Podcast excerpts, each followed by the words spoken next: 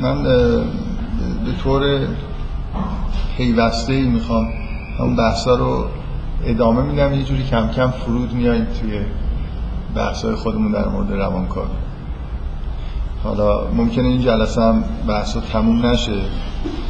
من یه احساسی دارم که یه دیر کردی دارم توی مطرح کردن بحث مرد سالاری مثلا. دو سه سال پیش قولش رو دادم بعد عمل نکردم. و همینجور علتش هم این بوده که خب فکر می‌کنم مطرح کردن این موضوعی خورده سخته نسبت به مثلا بحث کردن در مورد سرمایه سالاری. من فکر می‌کنم یکی دو جلسه در مورد سرمایه داری سرمایه سالاری من صحبت کردم. کلی تفاهم ایجاد شد در مورد اینکه این حرفا مثلا چی هستن درستن غلطن. و توی دنیا هم همینطوریه یعنی شما یه مقدار مثلا تو فضای روشنفکری دنیا مطالعه بکنید اینکه سرمایه سالاری یه چیز خیلی مفتزهیه مورد توافقه. ولی مرد سالاری اصلا به این معنایی که من دارم میگم به هیچ وجه مورد توافق نیست. و حالا من امروز خورده در مورد اینکه دیدگاه های دیگه چجوری هستن؟ اینا یه توضیحاتی میدم. از نظر من طبیعیه که مورد تفاهم نیست برای اینکه یه خورده درکش مشکل تر از سرمایه سالاریه و دیدنش یه خورده سخت داره فکر می‌کنم سلطه ای که داره در واقع مرد سالاری اونقدر بیشتر هست که در واقع دیده نمیشه. هرچند که اون چیزی هم که روش تفاهم در مورد سرمایه سالاری بیشتر سرمایه داریه به معنای اینکه مثلا یه طبقه طبقه دیگر رو استثمار می‌کنه این چیزاست که خیلی مورد تفاهم. خب بذارید من کل بحث و نه ولی اشاره مختصری به چیزهایی که دفعه قبل گفتم بکنم. کلا تو این دو جلسه سعی کردم یه جوری مثلا یه جور خوبی خوش تعریفی یه تعریفی از مرد سالاری ارائه بدم که مثلا اساسش بر وجود یه سری روابط دوتایی تقابل های دوتایی بود که جنبه جنسیتی دارن و مرد سالاری عبارت از اینه که ما در واقع این تقابل های دوتایی رو حالا تا حدودی در واقع تعریف می‌کنیم در تعریف هاش دار دستکاری می‌کنیم و نهایتا چه تعریف ها دستکاری شده باشن چه نباشن ما به اون قسمتی که قطب مردانه است یه ارزش فوق‌العاده ای میدیم در حالی که قسمت زنانه رو تغییر می‌کنیم. این فرهنگی که بشر ظرف چند هزار سال به وجود آورده و همیشه هم همینجا همینجوری بوده. یعنی ما فکر می‌کنم استثنایی وجود نداره. یکی از خوبیایی که بحث اینجوری ارائه می‌کنم من اینه که رفت پیدا می‌کنه به همین موضوع تقابل های دوتایی در فلسفه امروز تو سی چل سال اخیر تحت عنوان شالوده شکنی خیلی مورد بحث قرار گرفتن. حالا ممکنه شما خیلی با این چیزا آشنا نباشید ولی جزو به هر حال بحثای روز فلسفه بوده و نقد ادبی اینکه متون رو میشه شالوده شکنی کرد. اساسش رو در واقع بحث رو ژاک دریدا مطرح کرد و یکی از ویژگی های این آراء دریدا اینه که به طور شگفتانگیزی در حالی که معمولا متفکرین اروپایی توی جهان انگلوساکسون یعنی انگلستان و آمریکا خیلی محبوبیت ندارن ولی شالود شکنی تقریبا خیلی زود مرکزش حتی از فرانسه رفت آمریکا. یعنی شما تقریبا میشه گفت که عمده منتقدین هنری که شالود شکنی رو خیلی جدی تعقیب کردن بیشتر مرکزش تو آمریکا بود. در حال اینکه همچین بحثی در حال حاضر تو دنیا جا افتاده که اهمیت میدن به تقابل های دوتایی و ارزش گذاری های ناخداگاهی که ما روی یکی از این جنبه های این تقابل ها می‌کنیم بنابراین خیلی خوبه که ما هم تو همون در واقع فضا بتونیم یه تعریفی از مرد سالاری بدیم. البته من فکر می‌کنم اگه این فضا وجود نداشتم شاید بهترین راه نزدیک شدن به مفهوم مرد سالاری به عنوان مسئله فرهنگی همین ارائه کردنش از طریق همین تقابل های دوتایی بود. من, ب... من جلسه قبل یه مقدار زیادی شاید وقت گذاشتم که این موضوع تقابل های دوتایی رو توضیح دادم که چی هستن و سعی کردم در واقع یه جوری با استفاده از بحثایی که توی کلاس قبلا شده مدلی که از شناخت از function های خودآگاهی توی روانکاوی یونگ وجود داره با مبنا قرار دادن اون با یه تغییر جزئی. سعی کردم اینو توضیح بدم که اصولا نمیشه. اونطوری که توی شالوده شکنی در حال حاضر متداول شده همه تقابل های دوتایی رو با یه نگاه در واقع بهشون پرداخت. ما تقابل های دوتایی داریم که به اصطلاح جنبه جنسیتی دارن. حالا طبق اون اصطلاحی که من از روی همون نمودارهای یونگ میگم تو محور افقی قرار می‌گیرن. و تقابل های دوتایی داریم که ایجور رو محور عمودی قرار می‌گیرن. ایراد اونایی که رو محور عمودی اینه که اصلا تقابل دوتایی واقعی نیستن. در واقع بد تعریف شدن. ولی اینکه به سمت بالا ارزش بیشتر میدیم درسته. ایراد اینه که اصولا اون سمت بالاش یه چیز فرضیه که خیلی معمولا واقعی نیست. یعنی بعضی از ایرادایی که به این تقابلا می‌گیرن همینه که تعریف روشنی از دو طرف تقابل مخصوصا از سمت بالاش وجود نداره. ولی تقابل های افقی اونایی که هستن که تقابل به معنای واقعی کلمه وجود داره و یه جور در واقع عدم تقارنایی در جهان وجود داره که ما اینا رو تو فرهنگ به این شکل مدل کردیم توی زبان خودمون.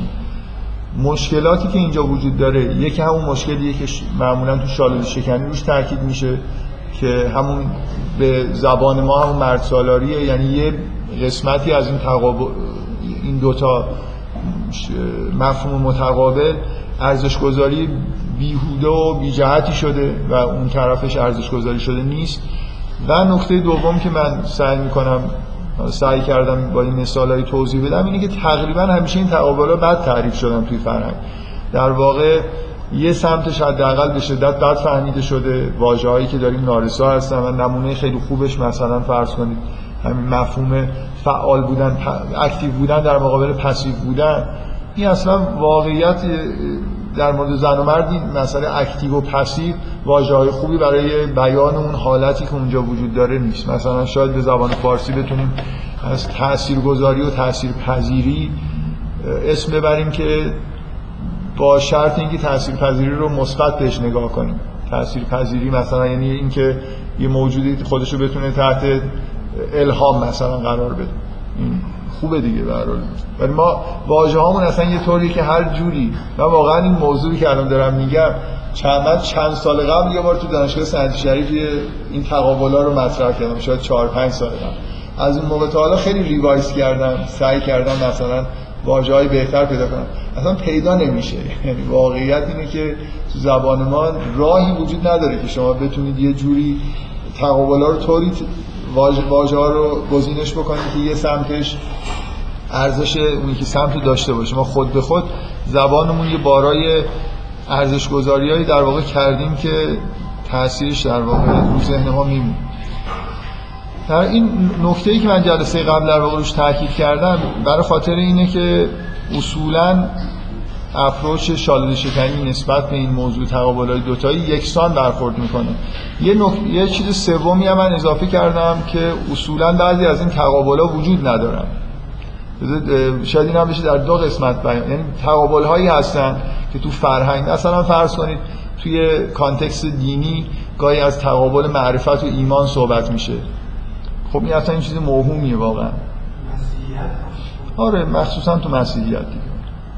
و چون غرب مرکز جهانه و بنابراین دین معادل با مسیحیت معمولا توی context های سکولار اینو به کل ادیان نسبت میدن. میگن در ادیان معرفت مقابل با ایمان. از جمله اون داستان آدم و حوا هم نمونهشه دیگه. مثلا علت اخراج آدم و حوا از چیز از بهشت این بود که معرفت نیک و بد رو پیدا کردن. توی تورات رسما اینجوری نوشته که خداوند گفت اینا دیگه مثلا مثل ما شدن. و یه جوری دیگه مثل اینکه موجودات خطرناکی شدن دیگه. اینا, اینا معرفت پیدا کردن بنابراین دیگه جاشون تو بهشت نیست. این تصور به توی یهودیت مخصوصا تو مسیحیت وجود داره. اینکه توی فرهنگ تقابل های تعریف شدن که تقابل مثلا انسان و خدا در فرهنگ یونانی که کلا در تقابل هستن دیگه. انسان در مقابل خدا قرار ده اینجور چیزا در یا مثلا فرض کنید مرگ و زندگی. من نمی‌دونم مرگ و زندگی میشه براش تقابل تعریف کرد به این معنایی اینا, اینا, اینا تقابل هایی هستن که معمولا هم اینطوری که تو بعضی فرهنگ ها وجود دارن بعضی فرهنگ ها وجود ندارن. و یه چیزی هم که اضافه شده چون شالوده شکنی به هر حال خیلی مد شده هنوز هم واقعا مده.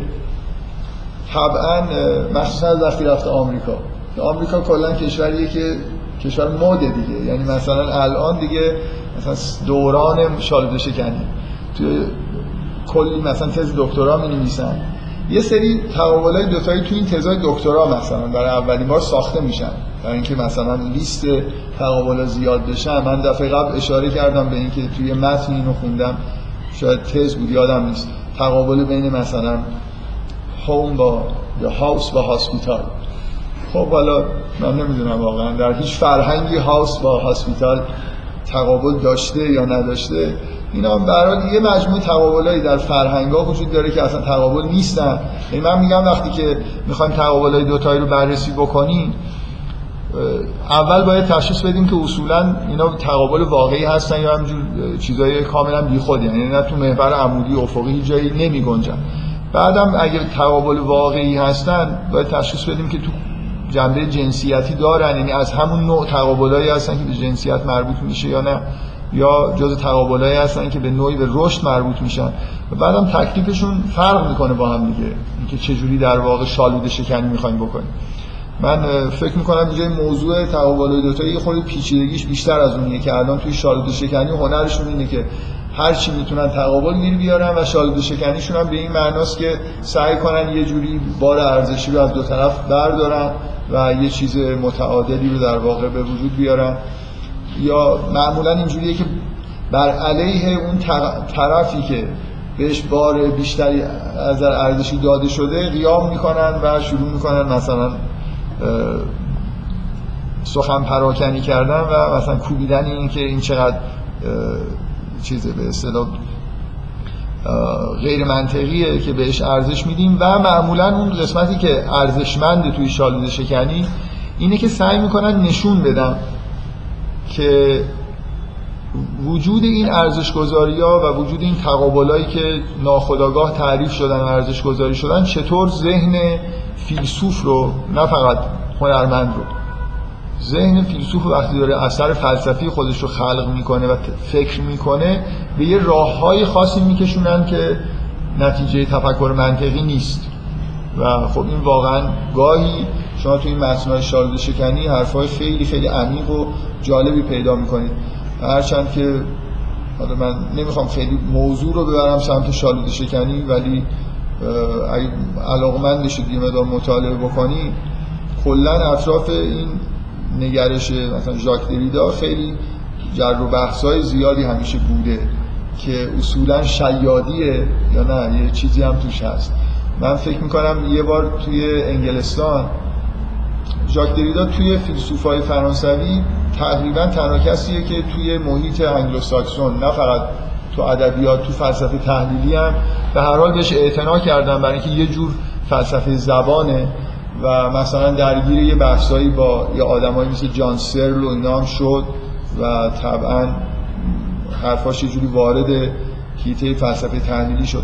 و اینجوری یادمی که یه بار به ژاک دریدا از طرف دانشگاه آکسفورد یا یه دانشگاه کمبریج که از دانشگاه معتبر انگلستان یه جایزه خیلی مهم فلسفه دادن و اتفاقایی که اطرافش افتاد کسایی که مخالفت کردن و مثلا تو جلسه شرکت نکردن کلی اطرافش ماجرا اتفاق افتاد که یه عده کلا مخالف بودن که این اصلا فیلسوف نیست یعنی رسما تحت عنوانی که این مقاله حتی نوشتن. این شیاده و شما هم فریب خوردید آخرش و این اصلا کلا حرفی که می‌زنه. هیچ چیزی توش نیست به غیر از مثلا اینجور لفاظی کردن. اینکه من دارم تاکید می‌کنم با توجه این جوی که وجود داره علیرغم که فکر می‌کنم شال شکنی بیدقتی توش هست. ولی گاهی واقعا شما یه حرفای خیلی عمیقی رو می‌بینید که اینا با همین روش شال شکنی بهش می‌رسن. حالا بگذاریم من نمی‌خوام توی مکتب آنالیتیکا فلسفه آنالیتیکا کلا رو غیر فلسفه شریعت خب همیشه اینجوری بوده ولی الان یه خورده داره جو همین جایزه‌ای که به دریدا دادن و توجهی که به دریدا تو آمریکا شده یا توجهی که همین الان اخیرا حتی به میشل فوکو میشه.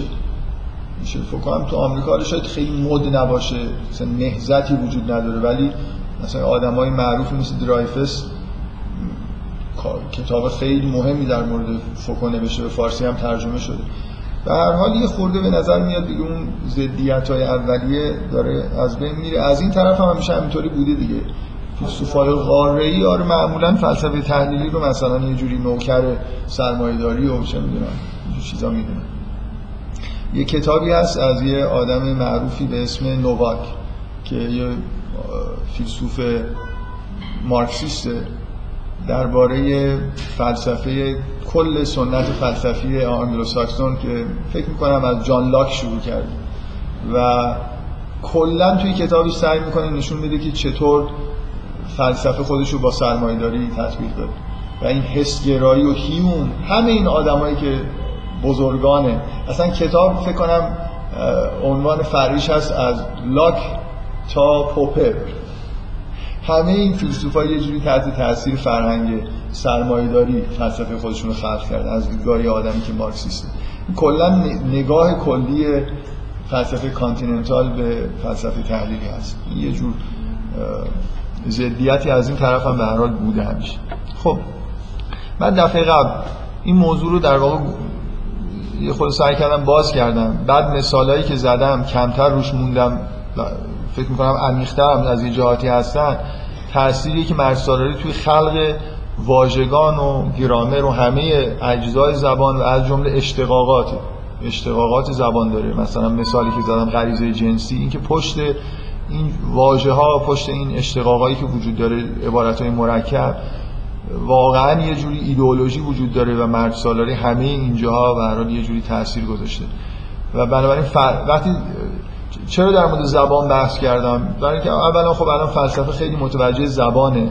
بنابراین ما فرهنگ خیلی وسیعی در مورد بحث‌های زبانی داریم.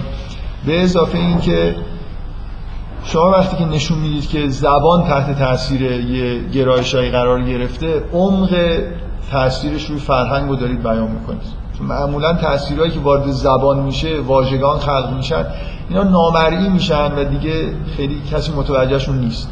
و شاید واقعا دلیل اینکه مرد سالاری پنهانتر از یه چیزی مثل سرمایه سالاریه اینه که از ابتدای پیدایش فرهنگ دست در کار بوده در حالی که سرمایه داری وقت اونقدر زیادی نداشته برای اینکه توی یه جایی مثل زبان دخل تصرف بکنه. من مال به عنوان یه نکته فقط همینجوری تو پرانتز میگم یا پاورقی می‌خوام بزنم که این موضوع تاثیر نظام سرمایه سالار روی زبان این موضوع بررسی شده ای هست. یعنی با وجود اینکه سرمایه سالاری مثلا 150 سال رسما 200 سال. حالا یا مثلا دیگه خیلی بخوایم عقب ببریم از 400 500 سال از زمان رنسانس بگیریم.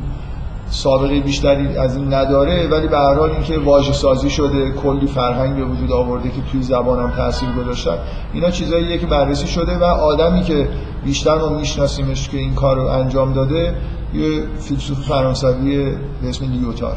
همینجور دارم به عنوان حاشیه میگم که اگه کسی علاقمنده می‌تونه بره اونجا توی مثلا کارهای لیوتار که خیلی به فارسی ترجمه نشده البته. یکی دو تا کار ازش توی زبان فارسی در اومده.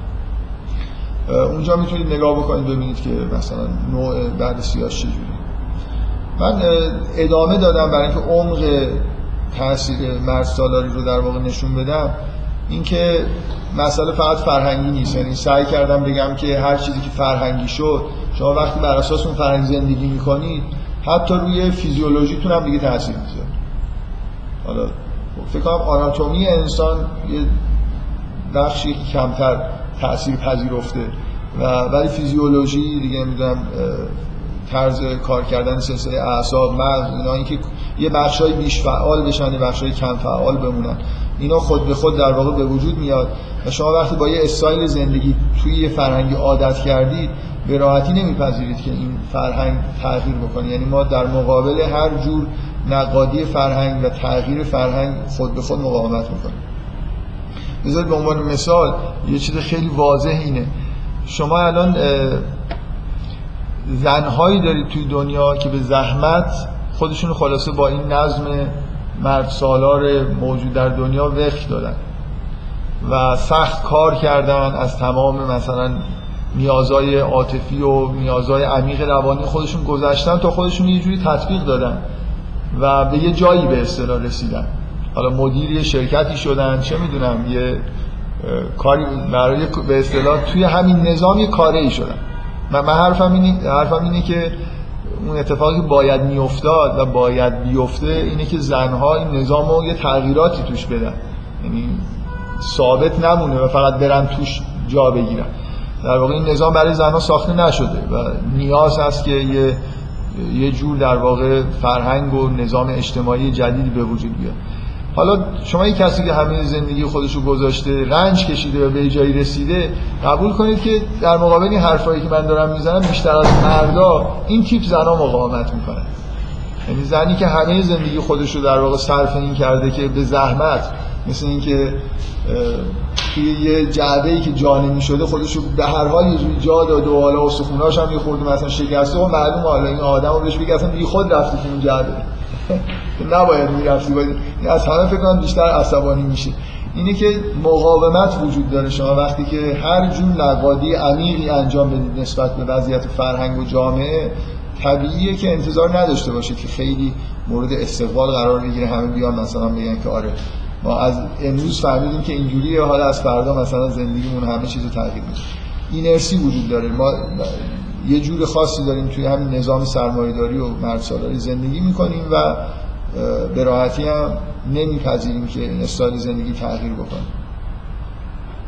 حتی اگه بپذیریم هم برای اون مقدور و راحت نیست که این کار انجام حال من جلسه گذشته فکر می‌کنم این بحث ها اساسا این بود که خورده در تکمیل بحث های جلسه اول نشون بدم که عمق مطلب تا کجا هست و فکر می‌کنم این نشون دادن انحرافایی که توی زبان هست عمیق بودن ماجرا رو تا حد زیادی نشون میده. به اضافه اینکه اگه قبول کرده باشید که نوع زندگی ما روی حتی فیزیولوژی ما تاثیر گذاشته خب این دیگه اصلا خارج از محدوده. فرهنگم نفوذ یه همچین انحرافی رو در واقع نشون میده.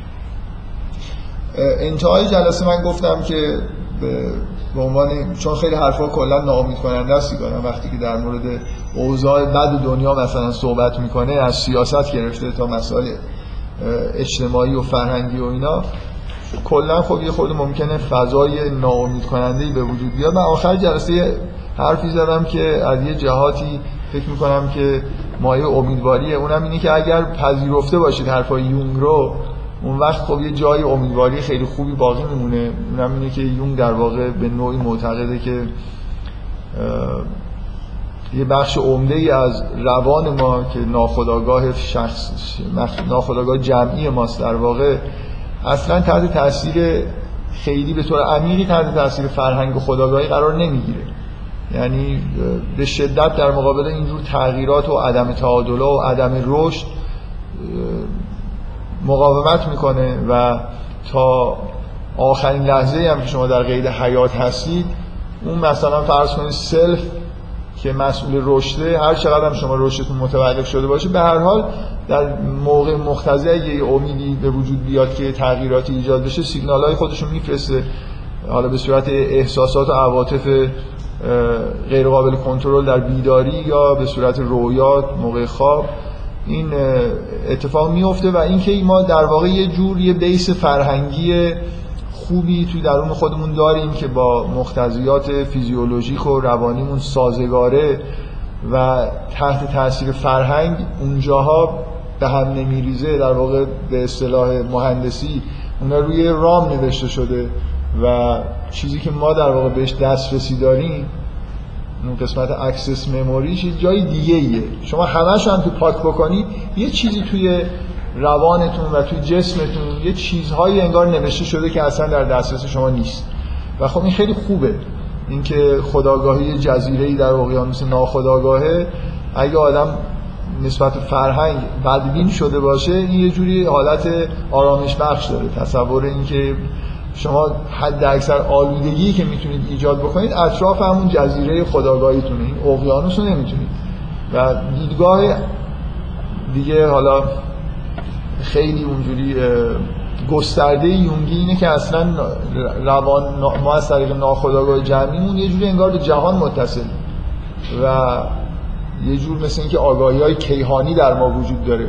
ما ما حد اکثر این کار زمین رو می‌تونیم خرابش بکنیم. نمی‌تونیم کل مثلا سیستم دنیا رو به هم بریزیم و اینا خب خیلی جای امیدواری داره که خیلی هم اوضاع بد نیست.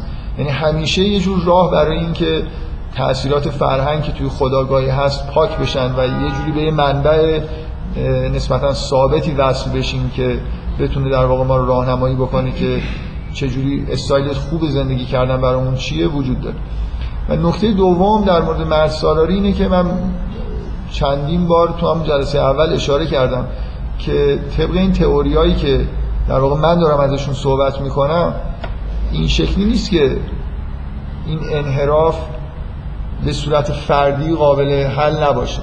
در واقع اساس این بحث اینه که شما اگر مرد و زن توی رابطه عاطفی خوب و طبیعی رابطه مثبتی با هم قرار بگیرن بدون اینکه لازم بشه کتاب بخونن بدون اینکه لازم بشه به اصطلاح یه جوری مطالعاتی در مورد مرد سالاری و زن سالاری و این حرفا بکنن وجودشون به تعادل می‌رسه. بعدا تأثیراتی که از فرهنگ پذیرفتن جوری پاک میشه. بنابراین قرار گرفتن توی رابطه به اصطلاح عاشقانه زن و مرد یه جوری پادزهر ف... مشکلات فردی که برای آدما پیش میاد. ولی اینکه جامعه و فرهنگ و چیکارش میشه کرد شاید راه حل ساده ای اصلا وجود یا اصلا راه حلی وجود نداشته باشه. این منظورم چیه؟ ممکن شما نتونید فرهنگ رو پاکسازی بکنید بتونید جامعه رو از یه چیزایی پاکسازی بکنید. در, در مورد سرمایه سالاری هم همینجوری. من فکر می‌کنم کسی الان توی دنیا راه حل خیلی ساده و مثلا قابل عملی داشته باشه که چیکار میشه کرد با این نظامی که روز به روزم قدرتمندتر شده حالا برای خودش رسانه داره فرهنگ ایجاد کرده. یعنی اگه مثلا سال 1930 توی اون فروپاشی اقتصاد اون زمان 1929 امید به این می‌رفت یه نظام سرمایه داری کلا متلاشی بشه من الان فکر نمی کنم با این وضعی که فعلا تو دنیا پیش اومده و یه عده مقایسش می‌کنن از نظر شدت بحران اقتصادی که در پی... به وجود اومده و در پیش با اون سالا فکر نمی کنم هیچ کس این ایده رو داشته باشه که نظام سرمایه داری داره اصلا می‌باشه قابل تصور نیست یه جوری در زمان حاضر که رقیب و بدیلی مثلا وجود داشته باشه که جانشین نظام سرمایه داری بشه حالا حد اکثر مثلا یه چیزایی مثل رژیم های سوسیال دموکرات مثلا فرض کنید اروپا شاید که اونم به نوعی از با اون مفهومی که من سرمایه سالاری تعریف می‌کنم چندان فرق نمی‌کنه. یه ورژن سرمایه سالاری. این مشکل خب. اول سیستم بوده مشکل مثلا کلا فکر کنم توی تاریخ بشر دلخوشی بشر به رشد فردیش بوده هیچ وقت اشتباه حالا الان بدتر شده و برای من فکر می‌کنم که همیشه تصور این که باید اصلاحات اجتماعی صورت بگیره برای بشر وجود داشته. به نظر من خیلی مهم نیست. مهم اینه که ف... یه سری آگاهی های فردی وجود داره که می‌تونه رشد فردی رو تضمین بکنه و همین به نظر من کافیه. یعنی اگه اگه این بحثا از نظر من این فایده رو نداشت که آدما رو بتونه متوجه یه مشکلی بکنه که بتونن رفعش با اگه من مثلا تصورم بود که حتی افراد نمی‌تونن از دست این فرهنگ مرد سالار و سرمایه سالار اینو خودشون رو رها بکنن خب اصلا نمی اومدم بگم خودم هم زیاد دیگه بهش فکر نمی کردم یعنی مثل یه چیزی که آره مثل بیماری همه گرفتن کارش هم نمیشه کرد. حالا اونی که نمی‌دونه خب راحت تره دیگه. بذار خب حالا که کارش نمیشه کرد بذار زندگیشو بکنه. ولی واقعیت اینه به طور فردی کاملا میشه همه چیز رو در واقع تا حدود زیادی حل کرد. حالا به هر حال بعضی از تاثیرات ممکنه خیلی عمیق باشن راحت حل نشن ولی کلا جای ناامیدی برای مسائل فردی فکر می‌کنم نیست. این چیزایی که من دفعه قبل در واقع گفتم در دو دفعه قبل و تو این جلسه می‌خوام یه مقدار از این هیته بحث در مورد زبان بیام بیرون. یه مقدار بحثای ملموستری که در مورد انحرافایی که توی فرهنگ وجود داره بکنم. و یه بخش نسبتا زیادی از این جلسه رو تا جایی که بشه اختصاص میدم به مخالفت با این حرفا برای اینکه رسما می‌تونم بهتون بگم که اکثریت کسایی که در مورد مرد سالاری و فمینیسم و این چیزا بحث می‌کنن اپروچشون این نیست. اکثریت عددی منظورم یعنی مثلا جوامع آکادمیک توش نگاه به اصطلاح فمینیسم مبتنی بر تشابه همچنان در چیز قرار داره در اکثریت هم. موج دوم با این موضوع خیلی این کلمه موج, دو... موج دومی هستن به نوعی ولی موج دوم به چیز نمیگن به به اصطلاح بحث کردن مبتنی بر تفاوت و تشابه و اینا نمیگن بحث فرق موج دوم و سوم یه جای دیگه است خب بذارید من یه خورده بحثای ملموستر یه چند تا مورد خاص رو که حالا شخصا هم شاید بهش علاقه من هستم و مطرح بکنم.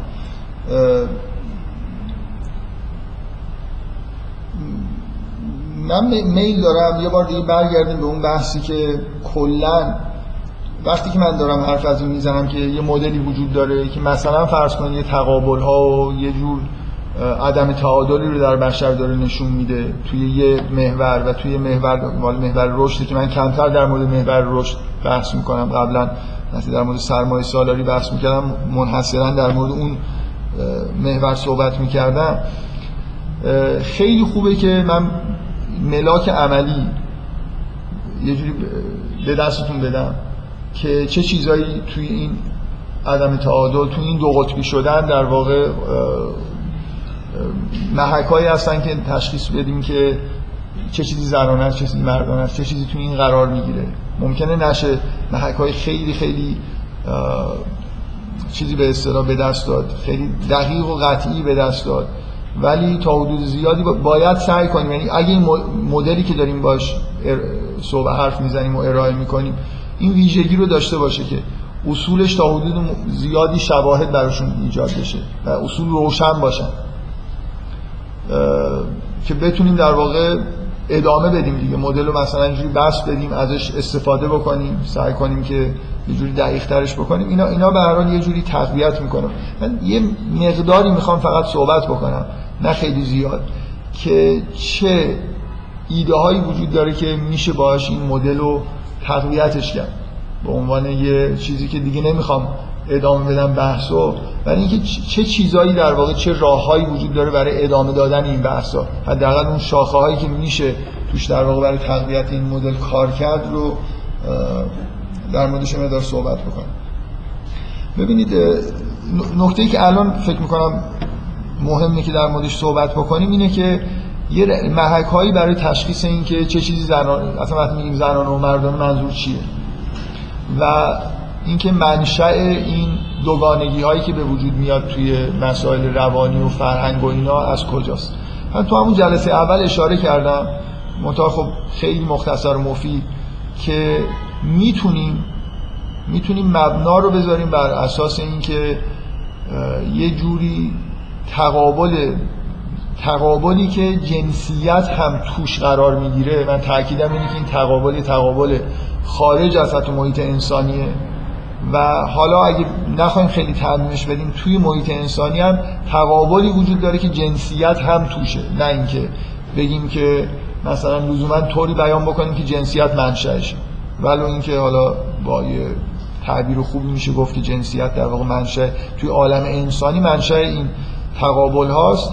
ولی توی دنیا هم تقابلی وجود داشته که منشأ به وجود اومدن جنسیت. من اینو بهش این جلسه اول اشاره کردم که این نوع بحثایی که ما اینجا داریم می‌کنیم و وصل کردن جنسیت به یه جور تقابلایی که توی دنیا وجود داره توی فیزیک در واقع وجود داره این حسن داره که این معمایی به وجود اومدن جنسیت و دو جنسی شدن موجودات رو یه توضیحی در واقع براش پیدا می‌کنیم این معماییه که خب توی زیست شناسی مطرحه و توضیح جالبی براش وجود نداره که چرا موجودات دو جنسی هستن.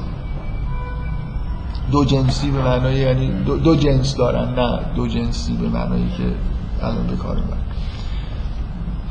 خب اون تقابلی که میشه در واقع یه جوری از عالم انسانی هم خارجش کرد یه جوری تقابل بین تقابل جذب و دفع.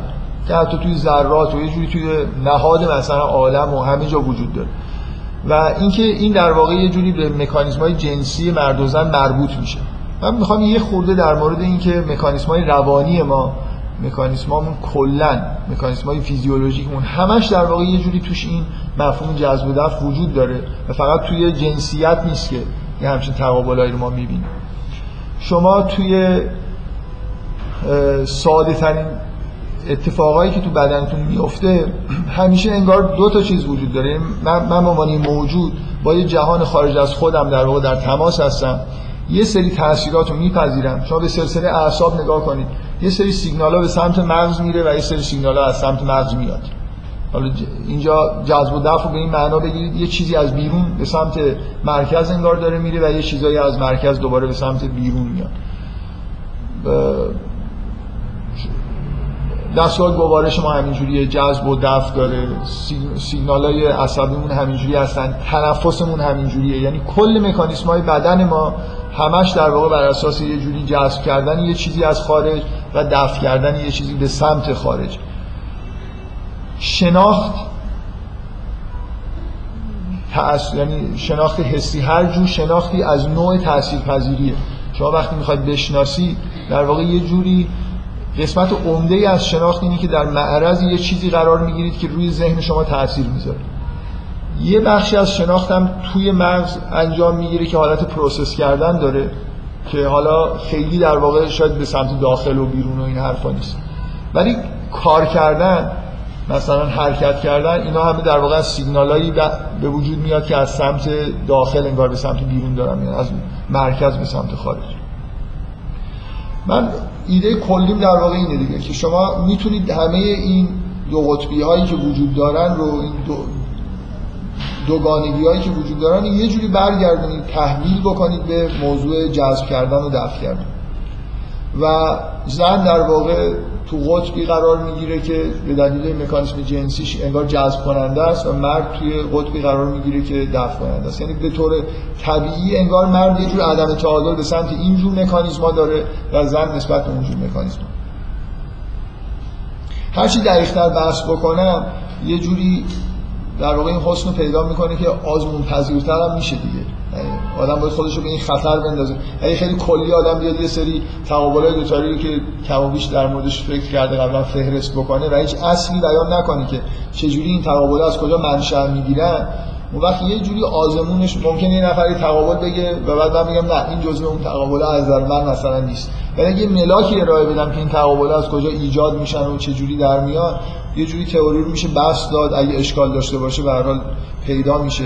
این خوبیش اینه که به ما یه جوری سعی کنیم اصولمون رو دقیق‌تر بیان بکنیم و آزمون پذیرترش بکنیم. من می‌خوام تاکید بکنم که مثلا یکی از چیزهایی که به نظر من به وضوح در واقع تو این تقابل نقش داره و توی به وجود اومدن یه پدیده مثل مرد سالاری هم خیلی نقش ایجاد بازی می‌کنه اینه که کلا توی مسائل شناختی زنها تو قسمت تأثیر پذیری از عالم خارج الهام پذیری از عالم خارج قدرتمندترن. با مکانیزم های طبیعی وجودشون هماهنگتره. بیشتر در واقع حس درشون ایجاد میشه مثلا توی موقعیتی قرار می‌گیرن یا در مقابل طبیعت یا هر چیز دیگه ولی در بیان کردن که مکانیزم برعکسشه در مقابل مردا ضعیفتر این دلیل اینه که مردها فرهنگ ساز بودن در طول تاریخ. یعنی مرد سالاری به این دلیل در حال گسترش پیدا کردنه که فرهنگ رو به این دلیل بیشتر مردان می‌سازن. یعنی زنها ممکنه خیلی مثلا فرض احساساتی داشته باشن که بشه با شعر گفت ولی شعر رو نمیگن. ولی مردا چه احساس داشته باشن چه نداشته باشن شعر میگن. نمونهش الان شعرهای موجود توی دنیا تقریبا هیچ احساسی رو بیان نمی‌کنن دیگه. فرم ایجاد می‌کنن به حال حرف می‌زنن بدون اینکه چی خبری باشه. و اساسا اون شعر گفتن خودش یه هنریه دیگه. حالا که چی داره گفته میشه خیلی مهم است من می‌خوام بگم که شما وقتی که حرف از این می‌زنید که مرد سالاری مثلا به وجود اومده استیلا پیدا کرده تو فرهنگ نفوذ کرده خب این سوال باید جواب بدید. چرا زن سالاری به وجود نیومده؟ چرا زنها فرهنگ خودشون نساختن؟ من میگم مدل من اینو جواب میده. فرهنگ به دلیلی توی فرهنگ سازی تو قطب مردانه راحت تر انجام میشه. این نتیجه استیلای اجتماعی مردا نبوده. چون یه, یه تعبیر می‌تونه این باشه که خب مردا فقط به دلیل اینکه جسمانیتش از در جسمانی قوی تر بودن زور بیشتر داشتن استیلای اجتماعی پیدا کردن یه جوری زنا رو مثلا عقب روندن و بعد چون اینجوری بود فرهنگ ساختن. مثل اینکه تریبونا دستشون بود و حرف زدن نذاشتن زنا حرف بزنن. من فکر می‌کنم مثلا عمیق‌تر از این حرف هست. یعنی همین الان هم شما با وجود اینکه چند قرن میگذره از اینکه به هر حال یه جوری رفتیم به سمت برداشتن محدودیت از روی زنها به نظر میاد همچنان مردا بیشتر فرهنگ دارن می‌سازن. خیلی حرف من قطع نکنیم. خب. بنابراین من یه توجیهی دارم برای اینکه توی اون دوگانگی ها فرهنگ سازی در واقع کلام زبان اینا چیزهایی هست که مردا به راحت تر ازش استفاده می‌کنن. و اینکه وقتی یه مردی مرد انسان متعادلی نیست یعنی در واقع نه الهامی داره نه حسی داره ولی داره شعر میگه واضحه که انحراف به وجود میاره. یعنی اصولا مردا موجودات متعادلی نبودن و فرهنگ به وجود آوردن. من حالا به طور سنتی می‌تونم از این کمک بگیرم که همه ما یه جوری احساسمون این اینو شنیدیم که اکثرا شعرا آدمایی بودن که هنرمندا. تو زمانهایی که عاشق می‌شدن هنر تولید می‌کردن. چرا؟ برای خاطر اینکه تحت تاثیر عشق مقداری به تعادل نزدیک می‌شدن و الهام پذیر می‌شدن دیگه. ببینید رابطه زن و مرد باعث میشه که اون عدم تعادلات به طور حالا لحظه ای یا به طور دائم بسته به اینکه این رابطه چجوری پیش بره برطرف بشن. حداقل توی مرد وقتی مرد وقتی عاشق زن میشه عمیقا حسای عجیب و غریب و مثلا حسای پرشور و تلاطمایی تو وجودش احساس می‌کنه. در واقع نسبت به طبیعت نسبت به هر چیزی تأثیر پذیر میشه. و بعد اگه بیان داشته باشه خب می‌تونه وارد هیته مثلا شعر گفتن و نمی‌دونم تولید هنر بشه. این بنابراین یه چیزی رو در واقع من اینجا می‌خوام بگم که این ایده ها توجیه می‌کنن اونم اینه که چرا اصولا مرد سالاری به وجود اومده و چرا همچنان مردا در واقع یه جوری توی زمین های فرهنگی استیلا دارن. و راه واقعا مبارزه با این چیزا این نیست که زنها هم بیان مثلا سعی کنن وارد بحث های هنری بشن. البته خوبه با وضع فعلی ولی اینکه فکر بکنن که این مسئله مسئله فقط اینه که زنها رو راه ندادن که فرهنگ تولید بکنن واقعا اینجوری نیست. من, فکر این مدل اینو این شکلی بیان می‌کنه که این فرمی نیست. پس یکی از تقابلا در واقع که با تقابل جذب و دفع در واقع توجیه میشه اینه که از نظر شناختی مردها بیشتر انگار زباندان هستن. بذارید من به یه شاهد خیلی واضحی اشاره بکنم. خیلی واضحش نمی‌دونم چقدر واضح تا حدود زیادی مورد تاییده که فکر نمی کنم مردا هیچ وقت عاشق حرف زدن زنا بشن. ولی برای زنا این خیلی طبیعیه که عمیقا تحت تاثیر حتی صدای مرد قرار می‌گیرن.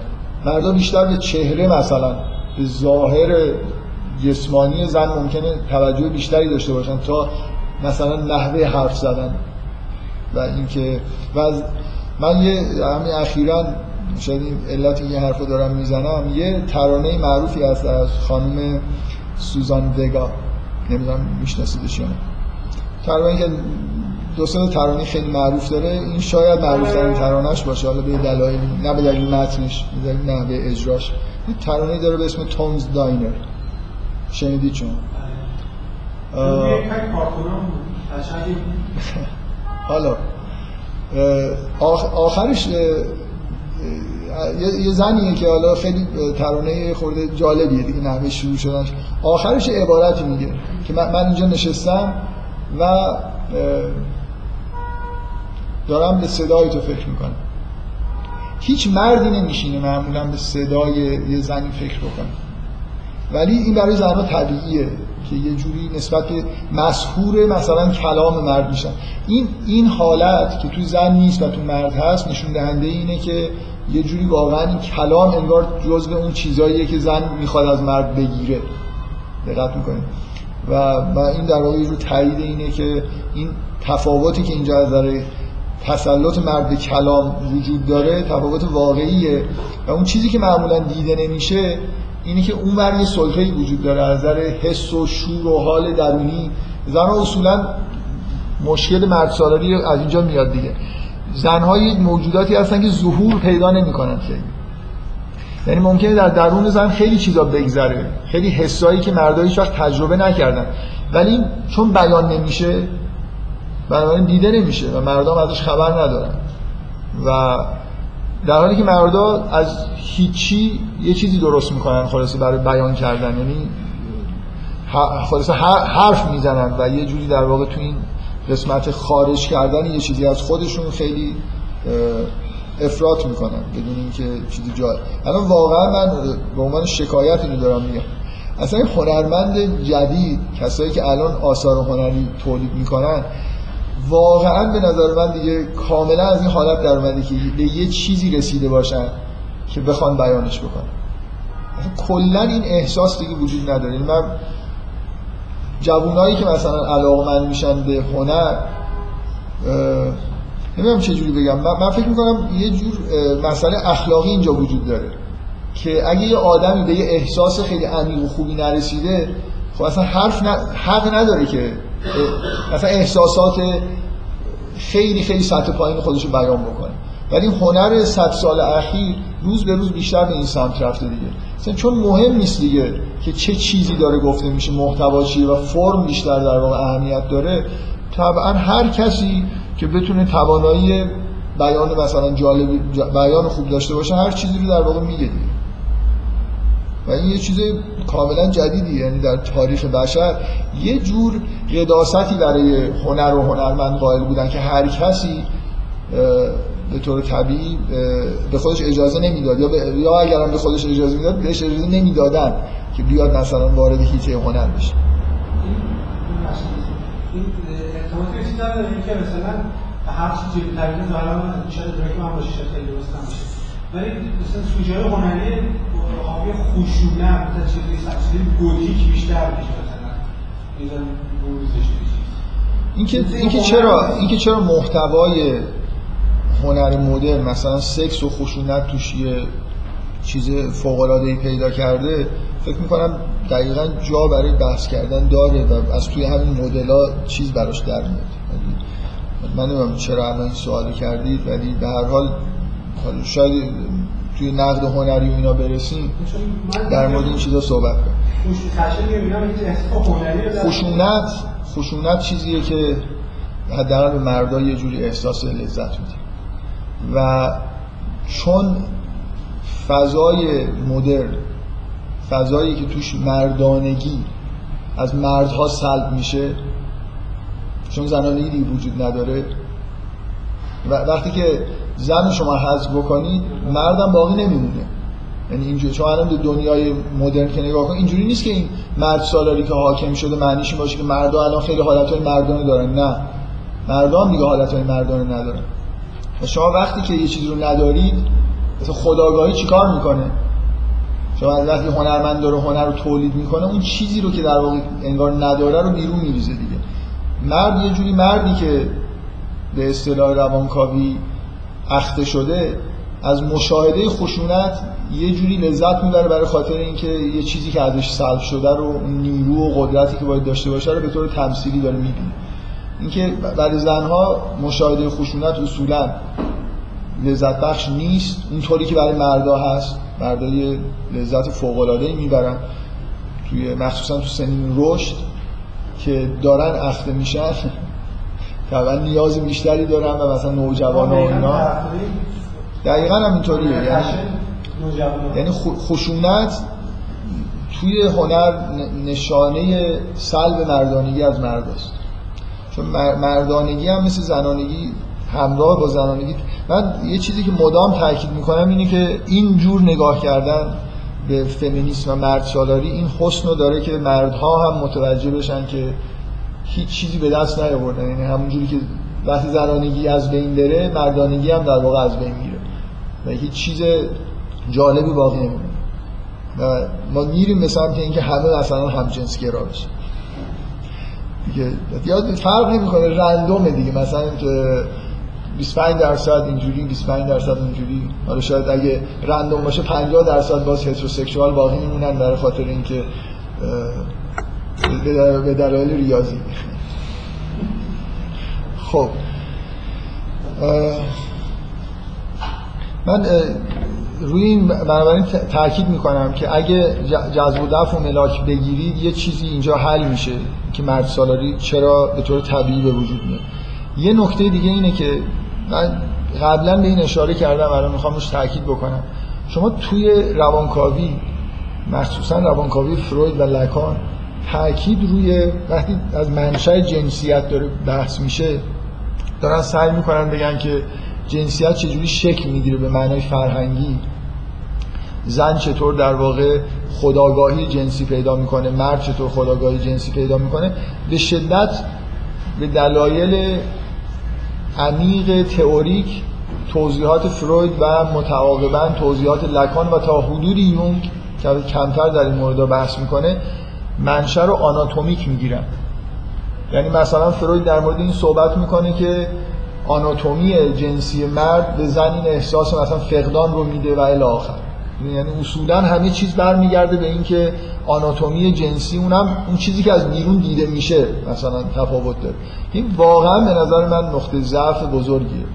و چیزی که در واقع من فکر می‌کنم توی این حرفا در میاد. من شاید بعدا به مناسبتی خود عمیق‌تر و جدیتر مثلا مطرحش کردم اینه که شما اگر ملاک جنسیت و جذب و دفع بگیرید که آناتومیک نیست فیزیولوژیکه. خیلی چیزا رو بهتر می‌تونید توضیح بدید. من فکر می‌کنم به یه دلایلی به چندین بار به این برمیگردیم که از این موضوع استفاده بکنیم که چرا اینجوری راحتتر میشه مفاهیم جنسیت رو توضیح داد بفرمایید.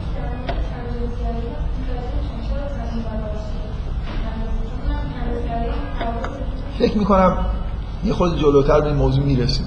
همین جلسه امیدوارم اگه نه برای من حتما باید در این مورد بحث کنم. یکی از پدیده های موجود توی دنیای معاصر شیوع همجنسگرایی.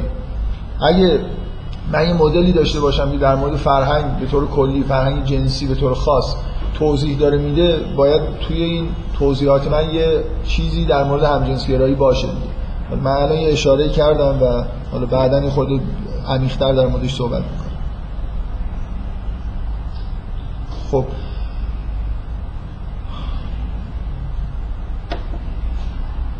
بذارید من باز به یه چیز دیگه می‌خوام اشاره بکنم که چون توی تقابل های دوتایی که در موردش بحث کردیم به وضوح اصلا شاید مبنای این بحث های تقابل از اون مدل یونگ در واقع در اومد که تفکر در مقابل عاطفه قرار می‌گیره تفکر به اون بخشی از شناخته که شما به نوعی در واقع فعالانه دارید سعی می‌کنید که یه چیزایی رو مثلا بردارید ازش نتیجه بگیرید اینجوری من براتون به طور تمثیلی بیان بکنم. انگار می‌تونید شناخت ما رو اینجوری در واقع در نظر بگیرید. اگه حالا به طور این کاملا یه حرف خودش چیزه یه حرفیه که از مبنا مشکل داره. به عنوان تمثیل به این نگاه کنید. فکر کنید ما وقتی که داریم با جهان مواجه میشیم و می‌خوایم مثلا یه جوری جهان رو بشناسیم فرض کنید اینجوریه که مثل کاری که تو ساینس می‌کنیم که می‌خوایم یه مدل درست کنیم یه سری اصول بذاریم و بعد نتایج این اصول رو بررسی بکنیم بست بدیم و بعد یه مدلی داشته باشیم. یه بخشی از شناخت به هر حال برمیگرده به اینکه چه اصولی درست هستن. اینا رو من از کجا می‌فهمم؟ حس می‌کنم که این درسته. درست؟ یه بخشی از شناخت ما اصلا از تفکر در نمیاد. از استنتاج منطقی در تفکر رو معادل بگیرید با استنتاج قیاسی مثلا. خب؟ اینکه من چه, چه چیزایی در دنیا درست می‌دونم و مبنا می‌گیرم توی فکر خودم مثلا چه چیزایی برای من بدیهیه؟ مثلا می‌خوام بگم. حالا خیلی حرفم بدیه این که چه چیزایی رو درست می‌دونم؟ در ابتدا و انتهای مدل همیشه در واقع من با این سر و کار دارم که یه چیزی رو می‌دونم درسته و مبنا قرارش دادم. ازش نتایجی گرفتم و بعد در تست کردن اینا هم به فکتا رجوع کردم. یه چیزی که درسته. پس ابتدا و انتهای شناخت چیزهای خارج از تفکر قرار داره که بیشتر به حس مربوط میشه. من یه چیزی رو می‌بینم درک می‌کنم. یه چیزی رو حس می‌کنم که این اصل درسته در عالم. خب؟ بنابراین یه بخش انگار بهم الهام شده. شهود من بهم اینو میگه. خب؟ بنابراین همه من می‌خوام بگم همه شناخت تفکر نیست. مردها به شدت توی این زمینه استنتاج قیاسی و انتزاعی یه جوری به نظر میاد به دلیل حالا شاید کارکرد بیشتر نئوکورتکسشون که ثابت شده که در مورد مردا بخش نئوکورتکس فعالتره. به این دلیل به, انت... به مفاهیم انتظایی به قیاس خیلی اهمیت میدن. خیلی راحتن با این کار و اگه این حرفایی که من دارم می‌زنم درست باشه طبیعیه که ما فرهنگمون رفته به سمت یه جور فرهنگ از هنر گرفته تا تفکر فلسفی همه چیز به سمت انتظایی شدن به سمت متفکرانه شدن حذف کردن یه چیزایی مثل تمثیل و استعاره از به وجود اومدن. مثلا فرض کنید یه فرهنگی مثل فرهنگ فلسفی اینا در واقع نشان دهنده اینه که اون بخشای کارکرد شناختی مرد تفوق پیدا کرده. ساینس همینطوریه و تمام انواع معرفتی که بشر داشته و می‌تونه داشته باشه که جنبه های شهودی و الهامی دارن مثل مثلا فرض کنید تمثیل مثل تعبیر رویا که حتی الان تعبیر رویا تا جای ممکن سعی میشه که در واقع یه چیز مجموعه عظیم از اینفورمیشن فراهم بشه دیکشنری داشته باشیم بریم توش نگاه کنیم.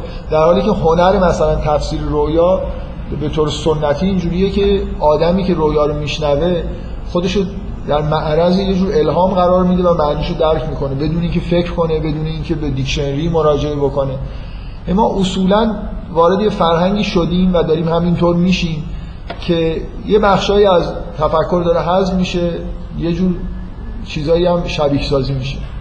اگه مثلا یه چیزی مثل تفسیر رویا رو به این نتیجه می‌رسیم که حالا حداقل 100 سال به این نتیجه رسیدیم که اینجا یه چیزای جالبی وجود داره سعی می‌کنیم یه جوری با همون نئوکورتکس خلاصه کار انجام بدیم. یعنی اون قسمت که تعطیل شده اصولا تعطیل باقی میمونه من می‌خوام توجه شما رو در واقع جلب بکنم که یکی از این شیوه برخوردی که با این مسئله من دارم نشون یه, یه خط کلی رو توی فرهنگ در واقع نشون میده که به طور طبیعی پیش اومده و داره پیش میره. اونم اینه که مثلا فرض کنید ما یه جور تفکر انتظایی یه چیز یه معرفت هایی مثل ساینس فلسفه اینا چیزایی شدن که در واقع معرفت های اصلی بشر هستن. و انواع و اقسام چیزایی که جنبه الهامی دارن و چندان قابل آموزش نیستن کنار گذاشته شدن. شما از یه طرف چیزی که به نظر من خیلی مهمه توی خود فلسفه می‌بینید که هرچند به نظر می‌رسه که این یه جور آگاهی جدید و خیلی مهمه که در فلسفه قرن بیستم ما توجه فوق‌العاده‌ای به زبان و نقش زبان در تفکر پیدا کردیم. ولی در عین حال فکر می‌کنم ما بعضی ها حداقل متوجه این نیستن که این بازیگری زبان توی فرهنگ همیشه وجود نداشته به این شدت. یعنی اگر فیلسوف یونانی اونقدر به زبان توجه نمی‌کرد به عنوان موضوع اصلی مثلا فلسفه برای این بود که زبان اون مقداری که الان در واقع یه چیز کج و معوجی شده و استقلال پیدا کرده برای خودش. ببینید دقیقا مردها من نمی‌خوام میل ندارم از این واژه استفاده بکنم که مردها مثلا این کاری کردن. در فرهنگ مرد سالار این اتفاق میفته که کم کم شما همونطوری که شاعر شعر میگه بدون اینکه چیزی مد نظرش حس عمیقی پشتش باشه ما زبان رو به همین ترتیب انگار یه جوری تولید می‌کنیم. یه عالم واژه درست میشه که اینا به چیزای واقعی انگار اشاره نمی‌کنه در واقع فرهنگ مرد یکی از ویژگیاش اینه که اون بخش مربوط به زبان بدون اینکه ریشه ای داشته باشه توی واقعیت ها به طور سرطانی داره رشد می‌کنه. وقتی خیلی خیلی زیاد رشد کرد حالا به شدت مردم متوجهش میشن. یعنی قفلت مثلا 500 سال قبل فیلسوفا نسبت به زبان دلیلش این بوده که اون مقداری که الان زبان واقعا توی تفکر ما داره نقش بازی می‌کنه و اعوجاج ایجاد کرده قبلا به این شکل نبوده. این ایده ایه که هایدگر اواخر عمرش با یه حالت افراطی بهش رسیده بود. اصلا هایدگر یه جوری اواخر عمرش به این نتیجه رسیده بود که در یونان مثلا و دوران پیش از حتی سقراط ارسطو زبان حقیقت نما بود. یعنی کاملا حقیقت رو می‌شد در قالب زبان بیان کرد. و الانه که ما در واقع زبانی داریم که نمیشه حقیقت رو درش بیان کرد. و اینکه هایدگر متأخر رو اواخر عمر رو مرتجع می‌دونن برای خاطر اینه که اصلا واقعا نسبت به فرهنگ دو سه هزار سال قبل یه جور شیفتگی پیدا کرده بود. که اونا چون زبان سالم تری داشتن حقایق رو می‌دیدن. ما الان نمی‌بینیم برای اینکه زبان غیر شفافی داریم. در واقع دقیقا ببینید این تمثیل که خود کسایی که حرف از طرفدار فلسفه زبان هستن به این معنایی که زبان رو خیلی مهم می‌دونن و در موردش بحث می‌کنن. که تقریبا قرن فلسفه قرن بیستم مهمترین تفاوتش با فلسفه های قرنهای قبل اهمیت مرکزیه که بحث در مورد زبان میده. شما مهمترین فیلسوفایی که توی قرن بیستم هستن قطعا یکیش ویتکنشتاینه که همه بحثش در مورد زبانه. دو تا ویتکنشتاین داریم ویتکنشتاین متقدم و متأخر که هر دوتاشون در مورد زبان دارن بحث می‌کنن. فقط فرقش اینه که درست حرف برعکس هم دیگر رو میزن یعنی ویتکنشتاین متقدم یه جوری یه فلسفه ای رو بس داد که هنوز هم یاد طرفدارشن و بعد خودش 20 سال بعد یه فلسفه جدیدی رو بیان کرد که درست یه جوری مقابل فلسفه اولشه و هر دوتاش اونقدر قوی که طرفدارای خودش رو دارن. یعنی همچنان فلسفه اول ویتکنشتاین محبوبیت داره. هرچند فلسفه دومش قطعا شیوع بیشتری پیدا کرده. هایدگر هم که فیلسوف زبانه ازش بپرسید. فیلسوف هستیه ولی حرفش اینه که زبان خانه هستیه یعنی هر چیزی که داریم مثلا هستی توی قالب زبان وجود داره. و بقیه فلسفه استراکچرالیسم پست استراکچرالیسم همه فلسفه فرانسه تقریبا همینه توی قرن بیستم که همش در واقع یه جوری تاثیر زبان. به معنای خود گسترده تر از اون چیزی که ما الان به عنوان زبان می‌شناسیم هست و همینطور فلسفه تحلیلی هم که اصولا اسمش از همینجا اومده. تحلیل تحلیل زبانی انجام میدن روی واژگان و اینا کار می‌کنن. بگذاریم. توی خود فلسفه تحلیلی یه گرایش خیلی شدیدتر از متن فلسفه تحلیلی وجود داره. تو فلسفه زبان روزمره است که فلسفه آکسفوردی است که من شخصا خودم علاقمندم به این قسمت فلسفه آنگلو ساکسون و اینا که اصلا دیگه ز... یه جوری زبان روزمره رو به همین معنایی که ما به کار می‌بریم مطالعه می‌کنن و از توش سعی می‌کنن که حقایق فلسفی رو در بیارن. یعنی یه جوری همچنان انگار اون حسی که هایدگر به طور افراطی نسبت به زبان باستان داشت نسبت به زبان به معنی روزمرهش هم دارن یعنی اینکه حقایق بسیار زیادی توی این زبان و توی ساختار زبان توی واژگان وجود داره که میشه بدونی که به دنیا نگاه کنیم فقط با نگاه کردن به همین زبانی که باش محاوره می‌کنیم می‌تونیم خیلی چیزا بفهمیم که اوجش فکر می‌کنم آستینه که هنوزم که هنوزه در حال آدمی که مورد توجه هست. من می‌خوام بگم که همه این پدیده ها به سمت انتظار رفتن اگزیجر شدن زبان هنر فرمال به وجود اینا همه در واقع قابل توجیه به دلیل اینکه ما اینا رو جز تفاوت‌های مرد و زن می‌دونیم. و اندازه کافی اسناد مدارک داریم که همچین تفاوتی وجود داره. و اینکه ما نیل پیدا کردیم یعنی منحرف شدیم به همچین سمتی و همینجور داریم پیش میریم در واقع یه جوری توسط این حرفایی که من دارم می‌زنم توجیه میشه. اینکه اینقدر توی فلسفه قرن بیستم حرف از بازی های زبانی هست. فلسفه دوم ویتکنشتاین فلسفه ایه که زبان رو دیگه کلا حقیقت نما نمی‌دونه. معتقده که زبان عبارت از یه سری یه بازیه که ما طبق قواعدی داریم انجام میدیم. این شکلی تو فلسفه اولش کاملا تصورش اینه که هر واژه متناظر با یه چیزی در خارجه و هر عبارتی که تو گرامر می‌نویسیم از یه رابطه وضعیتی که اشیا با هم دیگه دارن اینجا بیان میشه.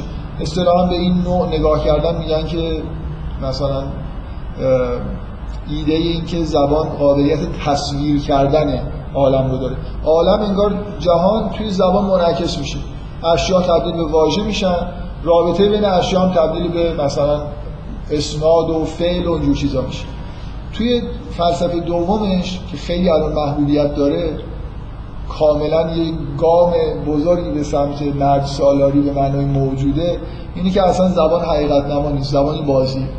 ما از بچگی یاد می‌گیریم که این بازی رو چجوری انجام بدیم. و یه کتاب خیلی خیلی مهمی ویتکنشتاین داره که اصولا همین رو بیان می‌کنه که خیلی حرفای عمیقی می‌زنه من نمی‌خوام بگم. ولی اگه خیلی دور وایسید به این دوتا فلسفه نگاه بکنید می‌بینید که فلسفه دومش دقیقا با دوران پست مدرن با دورانی که ما توش هستیم که زبان یه جوری استقلال پیدا کرده. در واقع ویتکنشتاین اینجا داره واقعیتی رو بیان می‌کنه.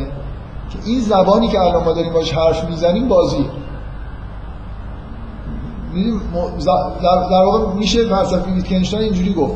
حالت ایدال آرمانی اون چیزیه که توی قسمت اول وجود داشت.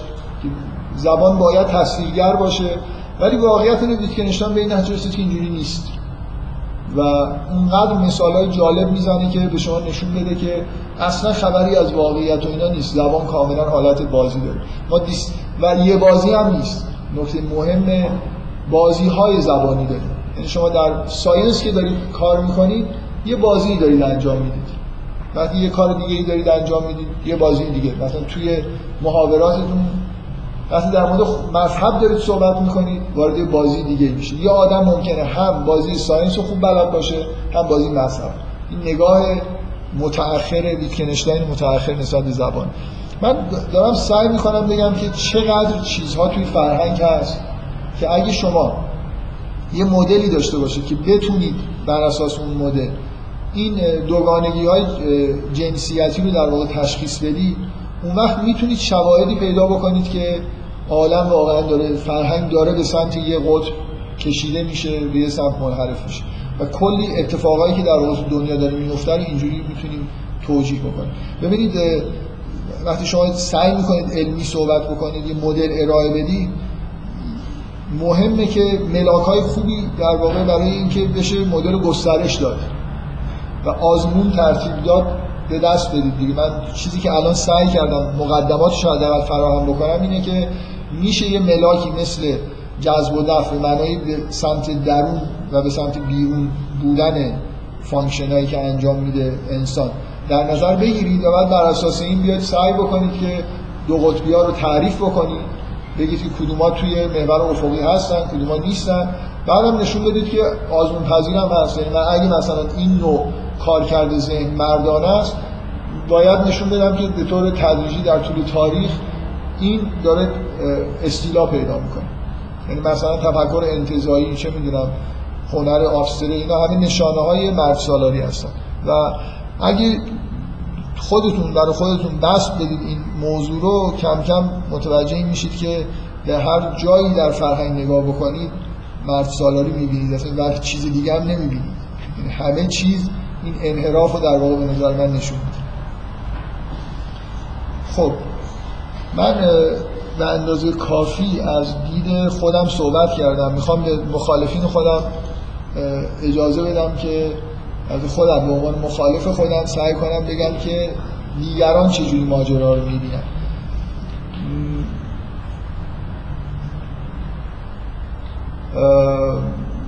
در حال من به طور موقت یه مثلا 20 دقیقه حداقل وقت رو در اختیار رقبای خودم می‌ذارم. خودم از دید اونا ماجراها رو یه جوری دیگه ای تعریف می‌کنم که در واقع فمینیسم مبتنی بر تشابه چجوری به اوضاع عالم نگاه می‌کنه و اینکه به هر حال حرفای جالبی اگه اونور هستن شما شنیده باشید. نکته اول اینه که همچنان توی محیط های آکادمیک اونا هستن که اکثریت داره یعنی شما هر جایی تقریبا تو دنیا مثلا برید سرچ بکنید درسایی که ارائه میشه توی دنیا درباره مثلا مطالعات چیزی که تحت عنوان مطالعات زنان الان بهش میگن تقریبا استثناء پذیر نیست که همه جا اکثر زمان به این نوع دیدگاه ها میگذره. دیدگاهی که الان بیشتر در موردش صحبت می‌کنه و فمینیسم مبتنی بر تفاوت یه جوری ممکنه بهش اشاره بشه یا مثلا به فمینیسم یونگی اشاره بشه به عنوان یه جور نگاه آلترناتیو. ولی همچنان فکر می‌کنم که نگاه غالب بذارید من توجیه بکنم قبل از اینکه تریبون در اختیار رقبا قرار بدم که چرا اینجوریه و چرا به این راحتی مسئله در واقع قابل حل نیست. به نظر من خیلی واضحه که چرا اینطوریه. به همون دلیلی که شما هر دانشکده اقتصاد که برید اقتصاد سرمایه‌داری دارن درس میدن. غیر اینه. شما انتظار دارید توی محیط آکادمیکی که به هر حال جز همین نظام سرمایه‌داری مرد سالار هستن بودجهشون دارن از همین دولت هایی می‌گیرن که در واقع نظام سرمایه داری دارن اداره می‌کنن. شما انتظار دارید توی مثلا دانشگاه اقتصادشون اقتصاد سوسیالیستی درس بدن بهتون.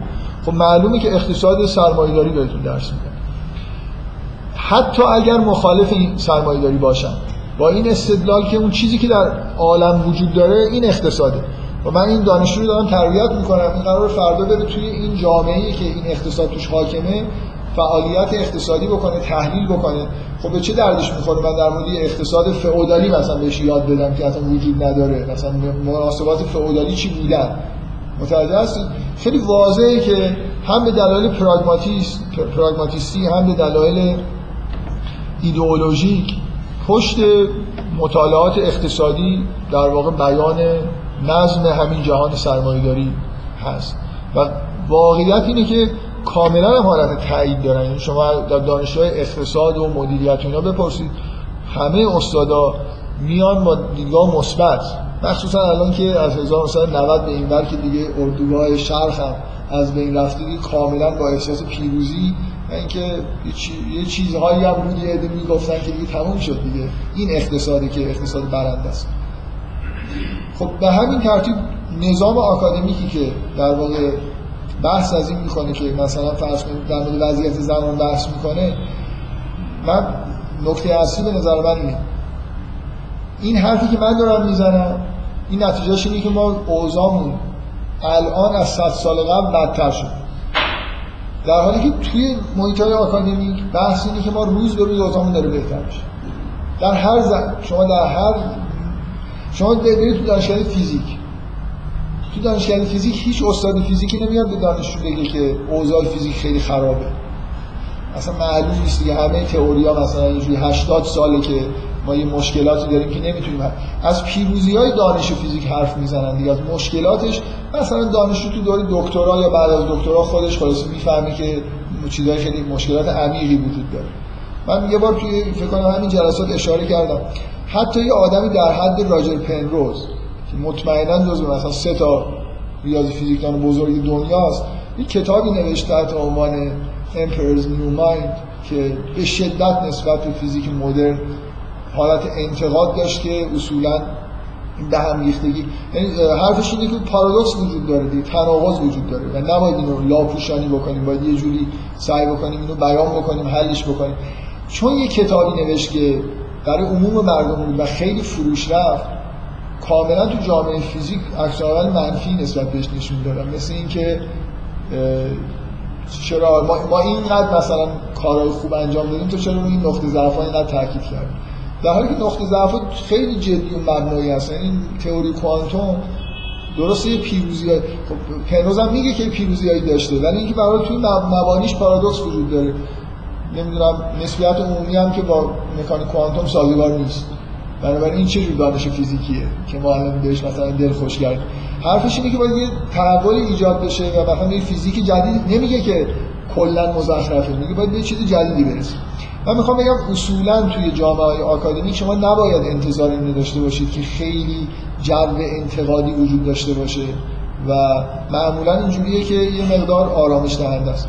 به مطالعات زنان از یه جهت آرامش دهنده است. اونم اینه که به دنیا با یه دید مثبتی نگاه می‌کنن. من سعی می‌کنم که این دید مثبت رو انتقال بدم به شما و یه جوری متوجه بشید که در واقع اونا, چه، اونا چجوری نگاه می‌کنن و چجوری بعضی از پدیدهایی که ما یه جور دیگه ممکنه توجیه بکنیم اونا چه شکلی در واقع توجیهش می‌کنن.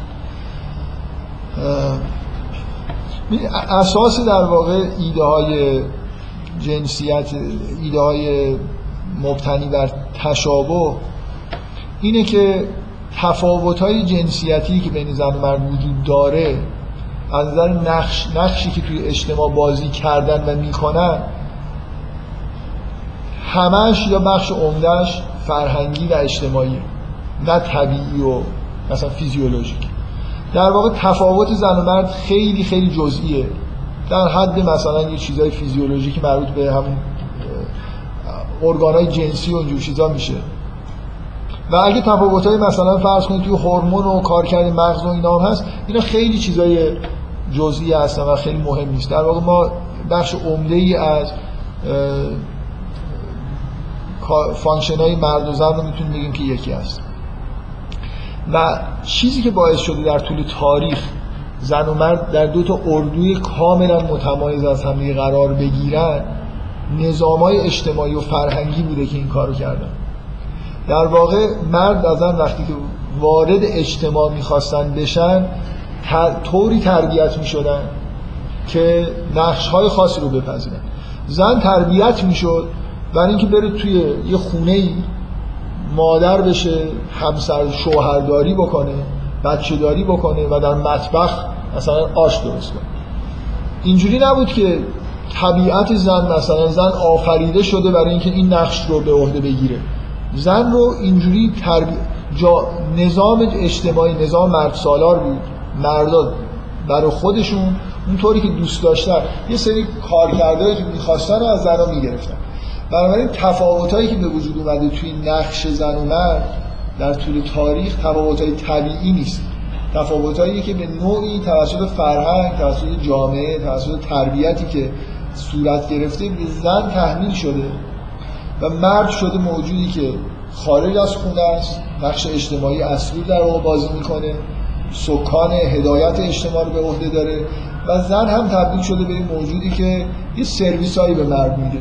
از سرویس جنسی گرفته تا بچه داری و دیگه نمی‌دونم حالا یه چیزای که مرد لازم داشته.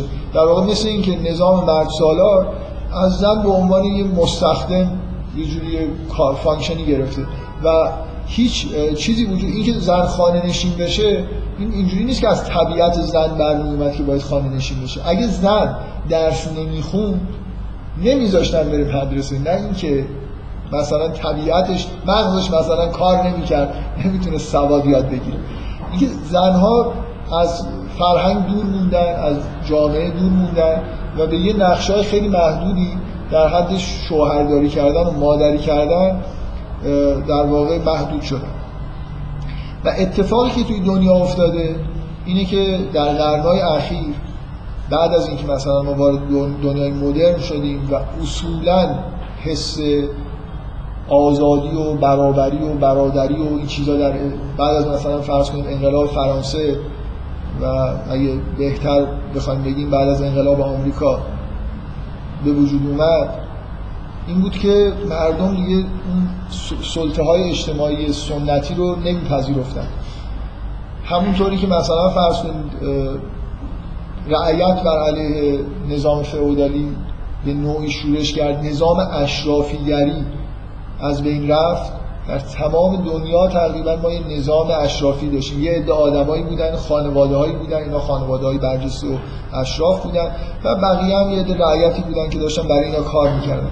همونطوری که این نظام های اجتماعی نظام کار در واقع به سمت برابری رفت زنها هم کم کم آگاهی به دست آوردن و شروع کردن به حقوق خودشون مطالبه کردن و این وضع جدیدیه که در نظام در دنیای مدرن پیش اومد. اینکه انسان ها حق دارن و حقوق خودشون مطالبه می‌کنن. اینکه دیگه نمی‌دونم یه پادشاهی باشه بگه که من نماینده خدا هستم و من میگم که شما باید چی کار بکنید اینجوری دیگه دنیا رو مردم نگاه نمی‌کردن. و اتفاقی که افتاده بود که کم کم زنها دیگه اینجوری به دنیا نگاه نکردن. اگه من این واقعا جالبه که حتی بعد از انقلاب فرانسه اینکه فکر نکنید یه دفعه مثلا انقلاب فرانسه که شد حرف از برابری و برادری زدن اینجوری بود که من, من یه بار توی بحثی که در مورد بردهداری بود اشاره کردم که اگه تا حالا اینو نشنیدید بشنوید که هیچ کدوم از متفکرین روشنفکرهای فرانسه بر علیه بردهداری حرفی نزدن یعنی ایرادی نمی‌دیدن که همچنان یه عده برده بودن. مبارزه ای هم شروع نشد. تا زمان مثلا نیمه دوم قرن 19 هم توی آمریکا بردهداری ملغا شد. تو اروپا اصولا شما جم... البته اون مقداری که واقعا نظام آمریکا بر اساس بردهداری شکل گرفته بود توی اروپا اینجوری نبود. این مسئله حادی نبود.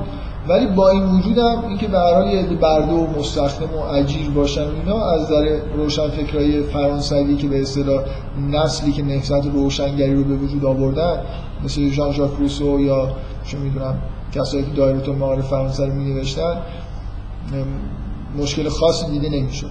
و اولین متفکر معروفی که درباره حقوق زنان حرف زده لاکه که اتفاقا اون کتاب معروفش به زبان فارسی هم یکی دو سال پیش ترجمه شده که خب خوندنی عنوان یک کتاب تاریخی که یه نفر برای اولین بار یه مردی شروع کرد از حقوق زنها حرف زدن و دفاع کردن. من این چیزی که می‌خواستم بگم اینه که روسو رسما اعتقادش بر این بود که لازم نیست زنها آموزش ببینن چون ایدهش این بود که زن اصولا برای مرد خلق شده و لازم نیست برای چی بیاد مثلا درس بخونه و سواد یاد بگیره. می‌خوام توی نهضت روشنگری هم همچنان این ایده وجود داشت که خب زنی موجودیه که باید یه سرویسی به مرد بده و تا همون حدی که مثلا آشپزی چه احتیاجی به سواد داره؟ موقع کتاب آشپزی هم که نبود بخوام بخونم. از مادرشون یاد گرفته بودن. میومدن در مطبخ بچه داری هم همینطور. الان توی اینترنت کسایی که بخوام بچه دار بشن کلی اینفورمیشن. یه سایت هایی هست ظاهرا. زنای باردار میرن اونجا چیز می‌کنن مدام گزارش میدن و می‌گیرن. مثلا یه مشکلی که براشون پیش میاد میرن گزارش میدن مثلا یه زنی که قبل تازگی باردار شد و مثلا بچه زایده بهش میگه آره منم اینطوری بودم اینجوری بکن اینجوری بکن.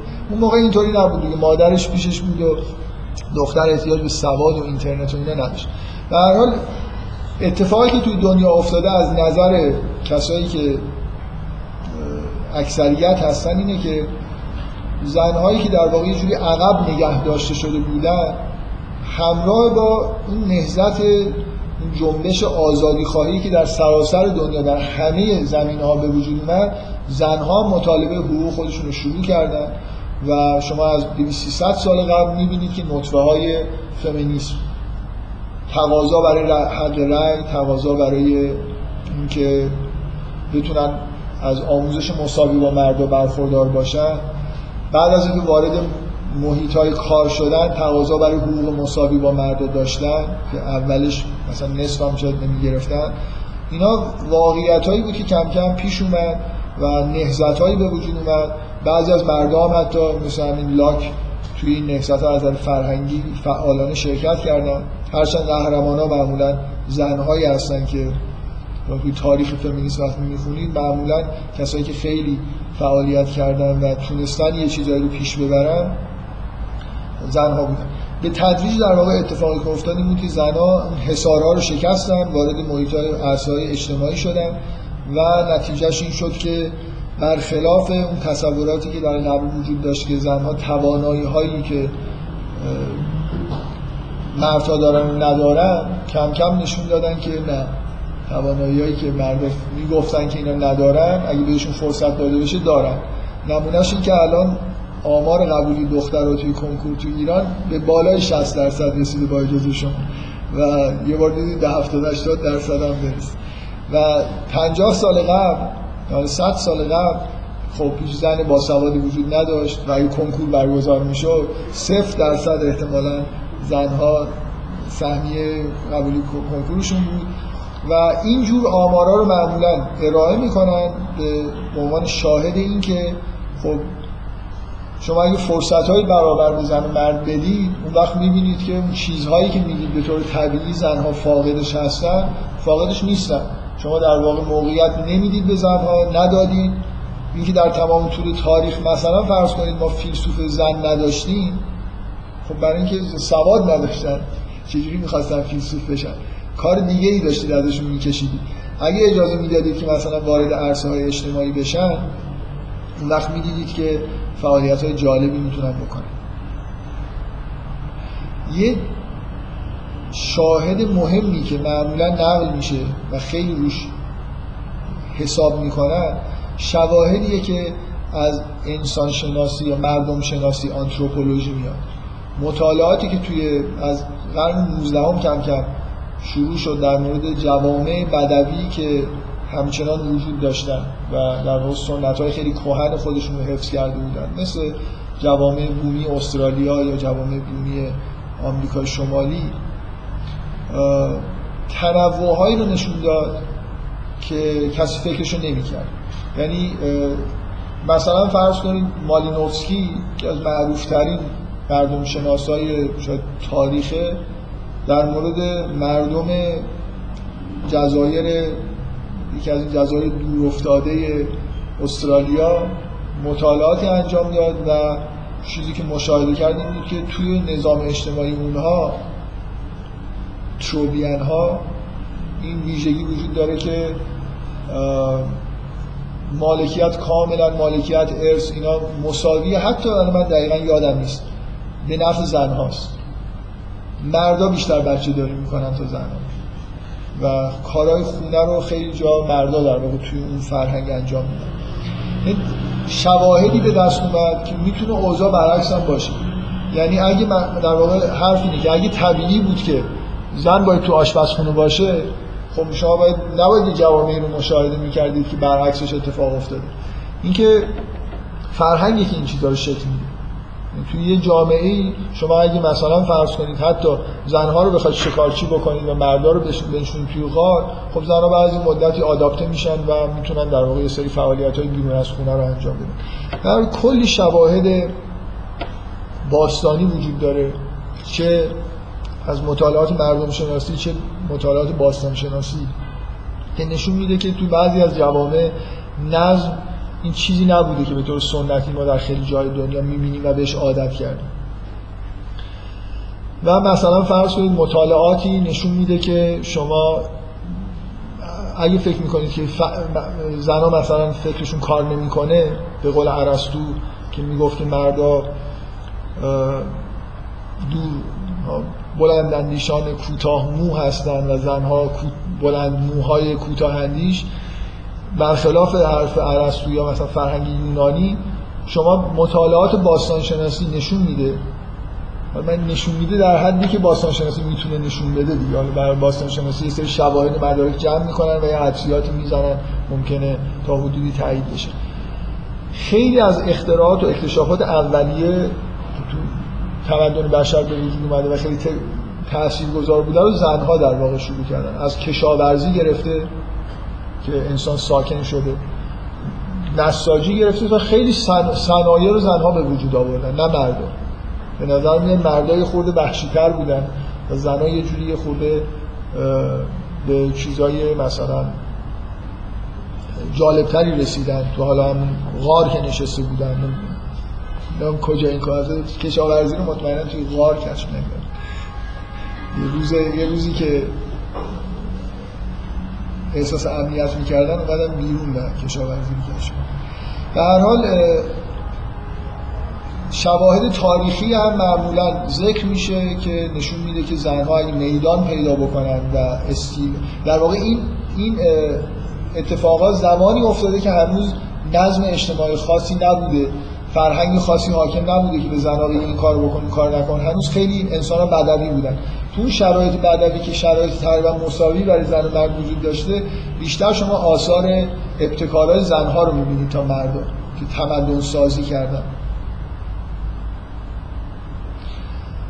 این مجموعه حالا من به طور اختصار در واقع چیزی که بیان کردم اینه که دیدگاه غالب توی جوامع آکادمیک اینه که تفاوتات تفاوتای جزئی هستن که توسط در واقع یه اصطلاح خیلی خیلی متداولی الان وجود داره. تفاوت بین سکشوالیتی و جندر سکس و جندر سکس یعنی اون چیز فیزیولوژیک و طبیعی که مرد و زن از هم جدا می‌کنه. جندر اون چیزیه که در فرهنگ و جامعه ساخته میشه. تمام مطالعات زنان مطالعات فرهنگی مربوط به زنان مطالعاتی فمینیستی اساسش بر اینه که سکس خیلی تفاوت کوچکتریه تا جندر. جندر یه جور اگزیجره شده یه سکس. یعنی جامعه و فرهنگ میاد از یه تفاوت واقعی که موجوده و جنبه فیزیولوژیک مثلا داره یک دفعه یه چیز غولاسایی می‌سازه. زن حق نداره این کارو بکنه زن حق نداره اون کارو بکنه. مثلا شما چجوری از تفاوت جنسی سکشوالیته مرد و زن در میارید که زن حق رأی نداره مثلا مرد حق رأی داره همیشه حرف حق رأی که میشه یاد این میفتم که توی یکی از ایالات سوئیس همچنان زنها حق رأی ندارن. برای اینکه طبق قانون اساسیشون باید در اونجا رأیگیری انجام بشه و در صورتی قانون تغییر می‌کنه که اکثریت نمی‌دونم آرا به دست بیاد. و چون مردا رأی میدن هنوز رأی ندادن. من اینو ده 15 سال پیش شنیدم و نمی‌دونم خلاصه بارها رأیگیری شده و مردا رأی ندادن به اینکه زن رأی و چون خب سوئیس خیلی کشور قانونمندیه دولت دخالت نمی‌کنه قانونی نمیشکنه و منتظرن که به هر یه جوری من نمی‌دونم الان اون ایالت را به هر حال اینکه تا چند سال قبل اینجوری بوده جالبه دیگه. این موضوع حق رأی به طور سنتی هنوز هم مثلا توی وسط اروپا توی کشور پیشرفته ای نظر اجتماعی مثل سوئیس برقرار خب بنابراین ببینید این دیدگاه نتیجهش اینه که ما مشکلاتی داشتیم که در حال حلن درسته؟ من حرفی که می‌زنم اینجوریه که ما مشکلاتی داشتیم که روز به روز دارن بدتر میشه. در حالی که این دیدگاه دیدگاه خوشبینانه تریه ما مشکلات تاریخی داشتیم. که در سنت همه جوامع وجود داشته و روز به روز داریم به این سمت میریم که این مشکلات حل بشه فرصت های برابر داده بشه و همینجور الاخر این دیدگاه عمومیه که معمولا نسبت به مسائل زنان توی دنیا وجود داره. مخصوصا خود زنان زنهایی که توی محیط های آکادمیک هستن. خیلی زحمت کشیدن که به اونجا برسن و زنهای موفقی هستن به شدت طرفدار اینجور نگاه هستن.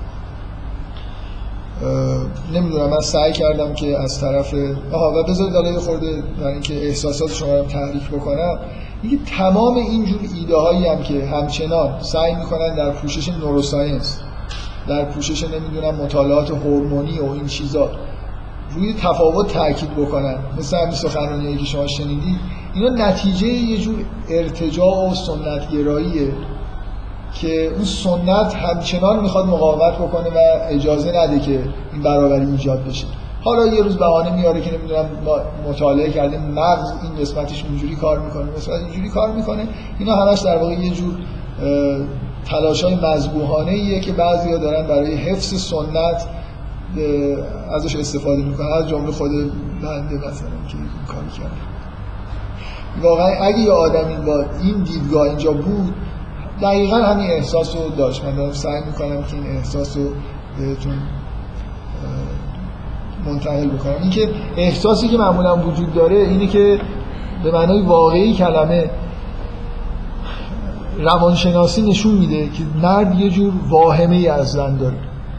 اینکه چرا زن رو در اندرونی ها مثلا پنهان می‌کنن واقعا یه جوری از حضور زن توی اجتماع انگار واهمه ای برای حضور زن توی اجتماع در مردا وجود داره. یه جوری ترس پنهانی وجود داره. آره دقیقا رفت داره از دیدگاه فرویدی اینا نتیجه همون عقده به اصطلاح ترس از اختگیه که یه جوری در مردها به همچین واکنش های هیستریکی در واقع منجر میشه. و طبیعیه که بر تاریخ به این سمت رفته که هی زنها رو در واقع ولی اینکه خطرناک نباشن ولی مثلا سرکوب بکنن در یه جایی نگه دارن هی مثلا در اندر لایه های اندرونی درست بکنن هی مثلا بفرستنش توی لایه های درونی تر خونه و این چیزیه که در واقع امروز داره شکسته میشه و ما در واقع دنبال این هستیم که هرچی بیشتر وضعیت در واقع از بین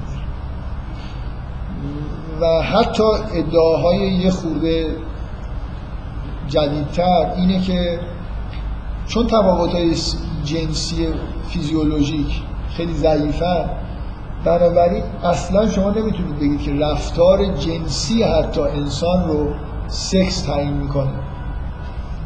رفتار جنسی رو هم حتی جندر تعیین می‌کنه.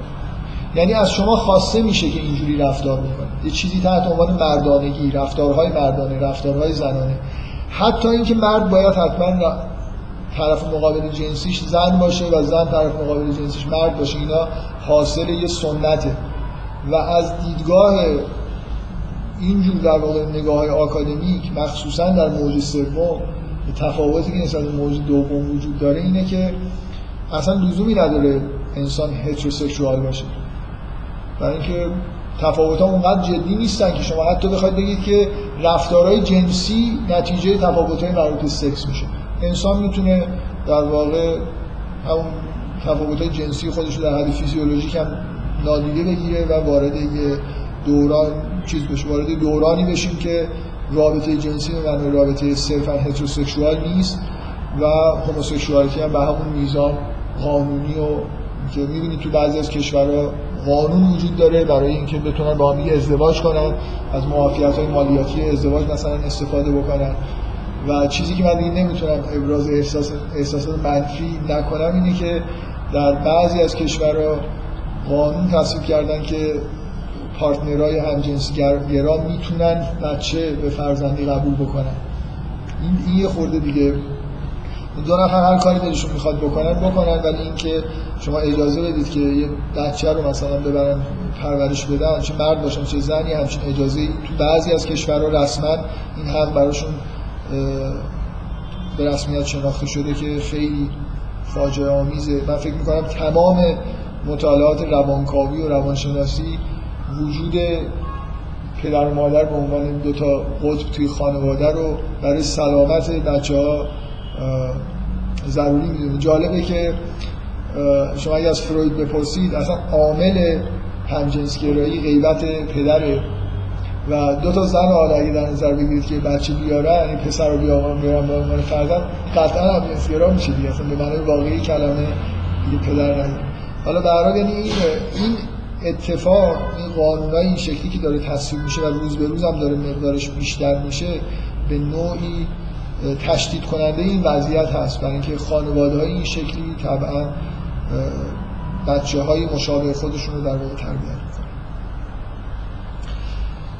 برای به عنوان آخرین نکته که سعی کنم که همه حرفایی که اینجا شنیدید رو زیر سوال ببرم اینه که اصلا مگه تمام تمدن بشر این هم یه دیدگاه متعارفی همه تمدن بشر مگه این نیست؟ هنر بشر این نبوده که در طول این سالها و قرنهایی که گذشته فرهنگی ایجاد کرده و تکنولوژی ایجاد کرده که به طبیعت غلبه بکنه. به فرض هم که اختلاف های طبیعی وجود داره یعنی بشر آرمانش این نیست که استیلای طبیعت رو نپذیره. چطور شده که مثلا به فرض من قبول بکنم که اختلاف جنسی بین زن زن و مرد به معنای سکشوالیته خیلی عمیقه. سکشوالیته واژه که 100 درصد تلفظ غلطی برای اینکه اگه ف... سکسوالیته فرانسه است سکشوالیتی انگلیسیه. من یه جوری این دوتا با هم قاطی می‌کنم و واژه‌ای که وجود نداره رو تلفظ می‌کنم. حالا همون سکسوالیته اگه یه چیز خیلی قوی باشه یه چیز طبیعی باشه ما می‌تونیم با تکنولوژی بهش غلبه بکنیم و این کاریه که ما در مورد طبیعت بیرون از خودمون کردیم. چرا اجازه نداریم در مورد طبیعت درون خودمون بکنیم؟ راههایی وجود داره که زنها از همدیگه باردار بشن. الان کلونینگ وجود داره. حتی من شنیدم راههایی وجود داره که مردا باردار میشن. باور کنید. یعنی اون مسئله بارداری خارج از رحم و یه جوری میشه در درون مثلا بدن یه مرد انجام بده چرا از تکنولوژی استفاده نکنیم چرا کار به اینجا که رسیده سنت های فکری باستانی شما اجازه نمیده که حرف از این بزنید که خب باشه. هرچی اختلاف طبیعی هم وجود داره داشته باشه.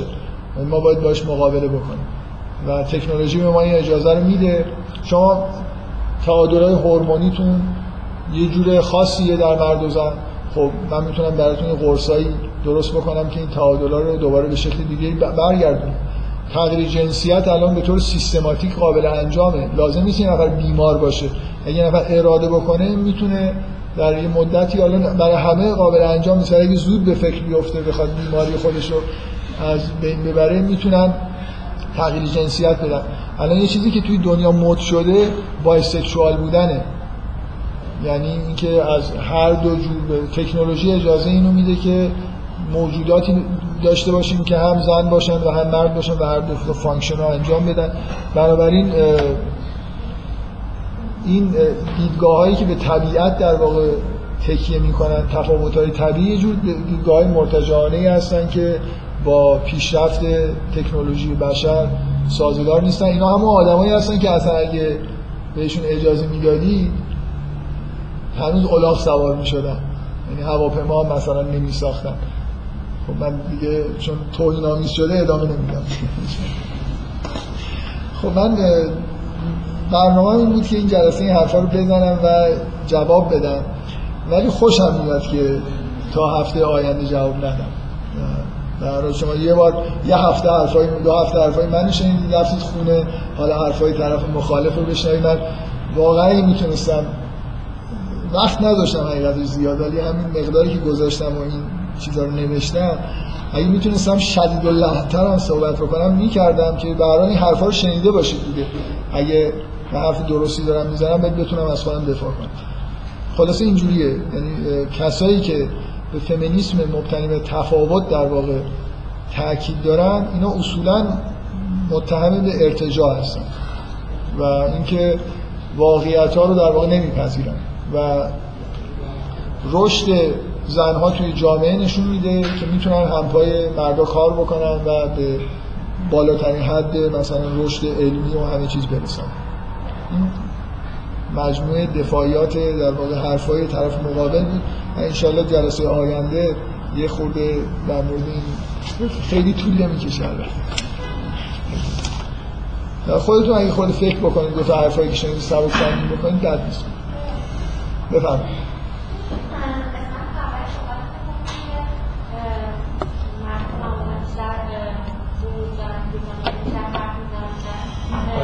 مخصوصا در کلام. در زبان یه جوری انگار به طور ذاتی مهارتی داره.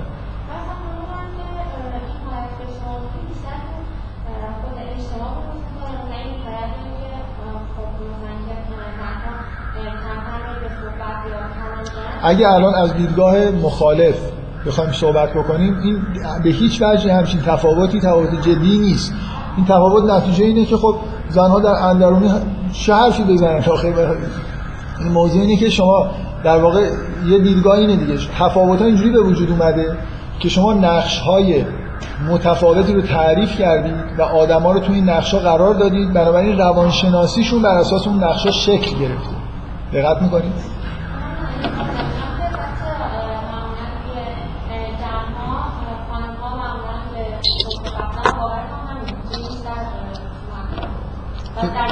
وراجی وراجی می‌کنن مثلا مردها مردها معمولا زنها رو متهم می‌کنن به اینکه وراج.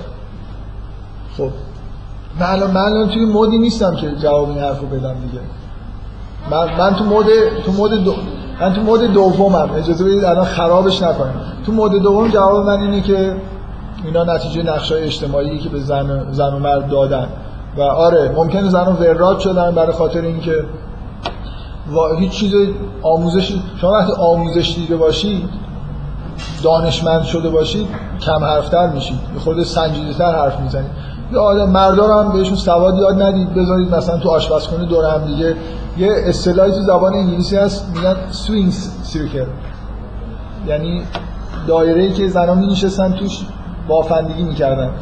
و شهرت داره. اصلا اصطلاح sewing circle که میگن sewing circle من نمی‌دونم تلفظ دقیقش چیه. یعنی جایی که وراجی اصلا اینو به این استعاره به کار می‌برن که جایی که غیبت میشه و وراجی میشه نشستن دارن.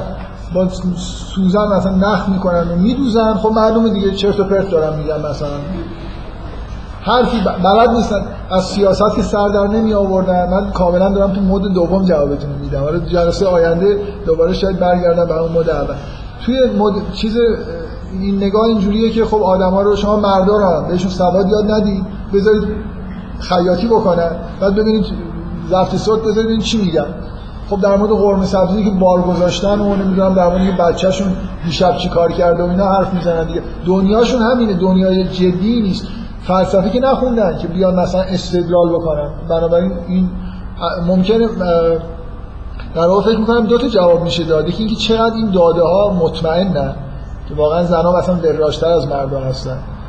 و بعدم اینکه اگر اگر هم ثابت بشه وراج تر هستن خب میشه نسبتش داد به نقش اجتماعی که داشتن. ولی من ولی توی م... توی مود اول جوابی نیست. جواب اینه که مرد به طور ذاتی تبهری در یادگیری چیز داره. مثلا فرض این چیزی که شما دارید میگید منظورتون اینه که مخالف با اون حرفی که من زدم که اینجوری نیست. شعر گفتن اینکه مرد در بیان مثلا این چیزی که حس می‌کنه یا افکار خودش تبخور داره این معنیش نیست که وراج زیاد حرف می‌زنه. شاعر معنیش نیست که از صبح بشینه شعر بگه که. ممکنه اصلا یه شاعر هیچ حرف نزنه در روز ده بیت شعر بگه. موضوع اینه که اون کیفیت کلامی که مرد می‌تونه تولید بکنه و سلطه‌ای که توی بیان داره در زن نیست. اتفاقا این بیشتر ذهن آدم میاره به سمت اینکه زنها زیاد حرف بزنن و ولی حرفای جالبی نزنن. مردا کمتر حرف بزنن ولی حرفای پخته تری بزنن. خب؟ می‌خوام اگه می‌خواد بگید که این نقض می‌کنه این زیاد حرف زدن زنها اینکه مردها در کلام سلطه بیشتری دارن و در بیان مثلا احساسات خودشون به صورت کلامی یا بیان افکار خودشون تبهر ذاتی بیشتری دارن مطمئنا این بیشتر تایید می‌کنه تا اینکه رد بکنه. به هر حال یه مقدار در اینکه چقدر این نکته اصلا نکته درست و غلطیه میشه مناقشه کرد. من واقعا توی کتاب مربوط به روانشناسی زن و مرد اینو خوندم که مشاهداتی انجام دادن و به این نتیجه رسیدن که مردا بیشتر حرف می‌زنن. ولی ولی یه چیزای مشاهداتی که انجام دادن اینه که مردا بیشتر حرف می‌زنن. به طور مثلا جمله ها رو بشمونید ولی یه ویژگی در حرف حرف زدن زنها و مردا هست که با هم دیگه فرق می‌کنه. فکر کنم این چیز خیلی تایید شده ایه. وقتی مردا دور هم دیگه میشینن نوبتی حرف می‌زنن. و انگار هر کسی یه زمانی داره و سخنرانی می‌کنه. ولی زنها اینجوری نیستن.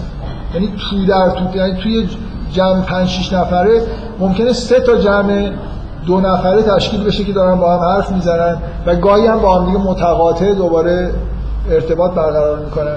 ولی مردا کاملا زنا یه خود تعجب هم می‌کنن. پنج تا مرد میشینن کاملا مثل اینکه جلسه اصلا شورای یه یکی حرف می‌زنه همه ساکتن تموم که میشه یکی دیگه شروع می‌کنه به حرف زدن. در حالی که زنا یه جوری خب اینو اینکه این خوبه یا بده این به نظر من نکته جالبیه. شما یه لحظه برگردید به اون حرفی که من زدم که تقریبا ثابت شده است که زنها قدرت parallel processing بیشتری مغزشون داره. مردا وقتی که این ببین مرد سالاری هم اینجا خودش نشون میده دیگه. مردا وقتی یه جمع زنانی می‌بینن که همه دارن با هم حرف می‌زنن احساس می‌کنن که اینا دارن چه موجودات احمقی مثلا هستن. اگه حرف درست حسابی می‌خواستن بزنن که اینجوری نمی‌کردن. یکی که داشت حرف می‌زد همه گوش می‌کردن. و اصلا متوجه نیستن که شاید برای زنها اینکه در آن واحد مثلا چند تا موضوع صحبت متقاطع وجود داره اونقدر که برای مردا این یه چیز وحشتناک و احمقانه به نظر می‌رسه احمقانه نباشه.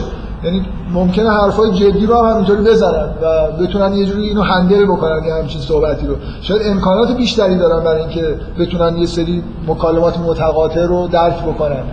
و مردا باید یه موضوع صحبت یعنی مردا به طور ناخودآگاه همونطوری که تو ادارات. یعنی یه جا که میشینن انگار یه دستور جلسه ای وجود داره قرار در مورد فرانچی صحبت کنیم. بعدا می‌پردازیم به مسئله بعدی. بعد یه موضوع که شروع میشه در نوبتی حرف می‌زنن تبادل نظر می‌کنن به نتیجه می‌رسن میرن سراغ ولی ببین مثلا یه چیز خیلی ساده بذار این نکته ها نکته های بدی نیستن برای اینکه یک کتابایی وجود داره الان خیلی مده با تیراژ خیلی بالا در سراسر دنیا هم توضیح میشه. حالا بعدا جلسه آینده اشاره به این موضوع این کتابا می‌کنم. معروف ترینشون فکر کنم این کتابیه که مردان نمی‌دونم مریخی زنان ونوسی که در مورد تفاوت های رفتاری مرد و زن یه اطلاعاتی میدن که در مورد اون چیزایی که معمولا توی رابطه زوج ها باعث اختلاف میشه. این کتاب ها اصولا توسط مشاورایی نوشته شده که سالهای سال مشاوره ازدواج دادن و کم کم متوجه شدن که خیلی از سوء تفاهم به دلیل اینه که اصلا مردان نمی‌فهمن که شیوه حرف زدن زنها چجوریه. من این فصلی از این کتاب مردان مریخی زنان دنوسی به این اختصاص داره که زنها وقتی که مشکلات خودشون رو یه مرد وقتی میاد مشکل خودش رو به شما میگه شما چیکار می‌کنید اصلا یه مرد هیچ چیزی نمی‌فهمه. به غیر از اینکه یه مردی اگه اومد به من مشکل خودش رو گفت مردم معمولا تعمیم میدن اگر یک انسانی اومد مشکل خودش رو به من گفت یعنی داره با من همفکری می‌کنه و از من راه حل می‌خواد. و این برای زنها به شدت عصبانی کننده است که وقتی میان مثلا مشکلی تو محیط کارش پیش اومدی میگن مردا شروع می‌کنن که خب این کارو بکن چرا این کارو نمی‌کنی چرا زنها میان مشکل خودشون میگن. چیزی که مردا رو عصبانی می‌کنه چی؟ مشکل اول رو هنوز حل نکردن زن مشکل دومشو میگه خب این عصبانی کننده است. من هنوز سخنرانیم در مورد مشکل اول تموم نشده. تو چرا اجازه نمیدی؟ من بذار اول برو این کارو مشکل حل کن. یا زن نمی‌خواد مشکلش حل بکنه داره درد دل می‌کنه به اصطلاح عرفی ما. احساس خودش رو داره بیان می‌کنه و تنها چیزی که لازم داره تو اون لحظه اینه که یه نفر گوش بده و یه ابراز همدردی بکنه. خیلی هم لازم نیست مردا حرف بزنن. و این یکی از آموزشایی که این کتابا میدن اینه که مردا یاد بگیرن که توی اتفاقا تو اون شرایط راه ارائه کردن زنها رو ناراحت می‌کنه ممکنه فردا اگه بهشون راه حل ارائه بکنید خوشحال بشن. یعنی اون لحظه داره احساسات خودش بیرون میریزه و هر چیزی که اینو قطع بکنه براشون ناراحت کننده است. خب؟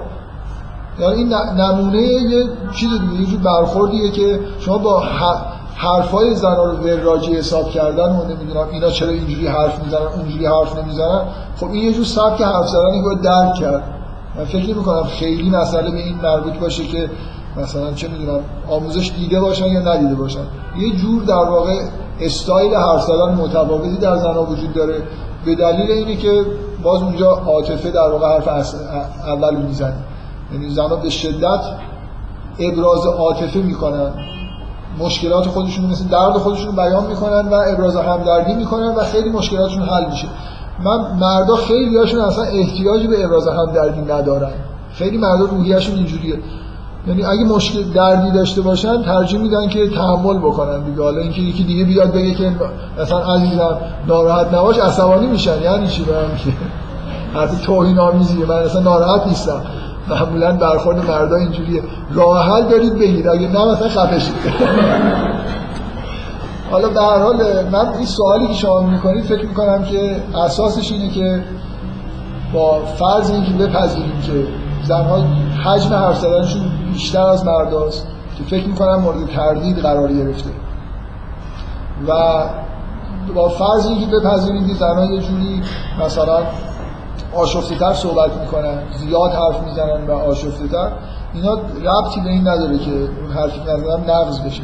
فکر می‌کنم اینجوری حتی اگر ثابت بشه که همچین پدیده وجود داره اون چیزی که اونو نقض می‌کنه اینه که شما بگید که زنها تبهر بیشتری در شعر گفتن در بیان افکار منطقی خودشون و تفکرات خودشون دارن. فکر می‌کنم اینجوری نیست. بفرمایید.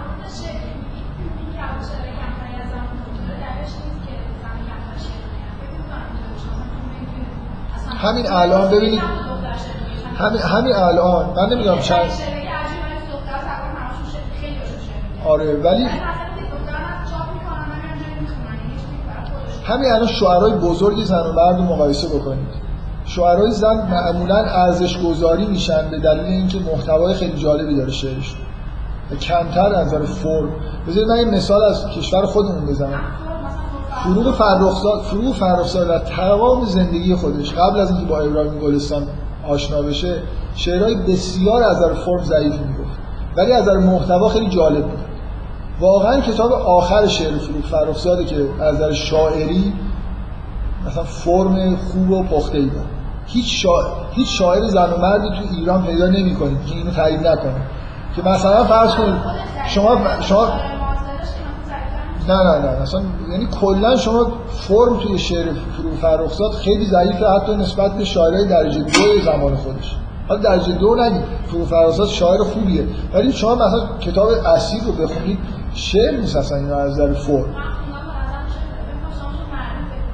نه ببینید سرشار از سرشار از احساس و سرشار از احساس و عاطفه است. ولی از نظر فرم شما با شعر نیما مقایسه بکنید. ببین اصلا هیچ جور ظرافت فرمی که مثلا شعر نیما داره شعر فرخزاد نداره.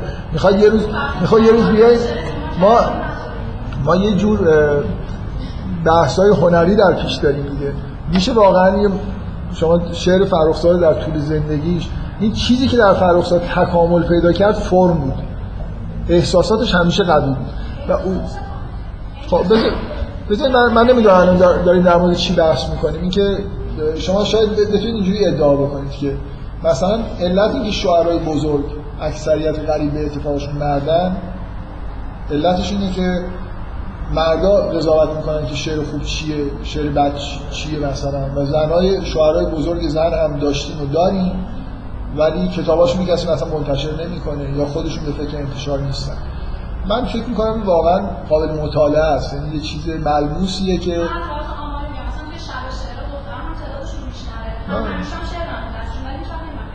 برای اینکه زنها حرفای زیاد زنها حرفای بسیار زیادتری از مرد برای گفتن دارن. احساسات بیشتری برای بیان کردن دارن.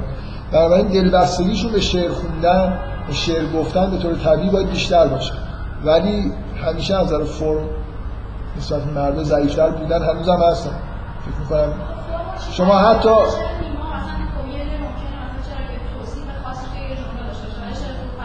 یه امکان یه, یه امکانی هم بدید که شما خوب متوجه زرافت های فرمی نیستید. من فکر کنم اینجوریه.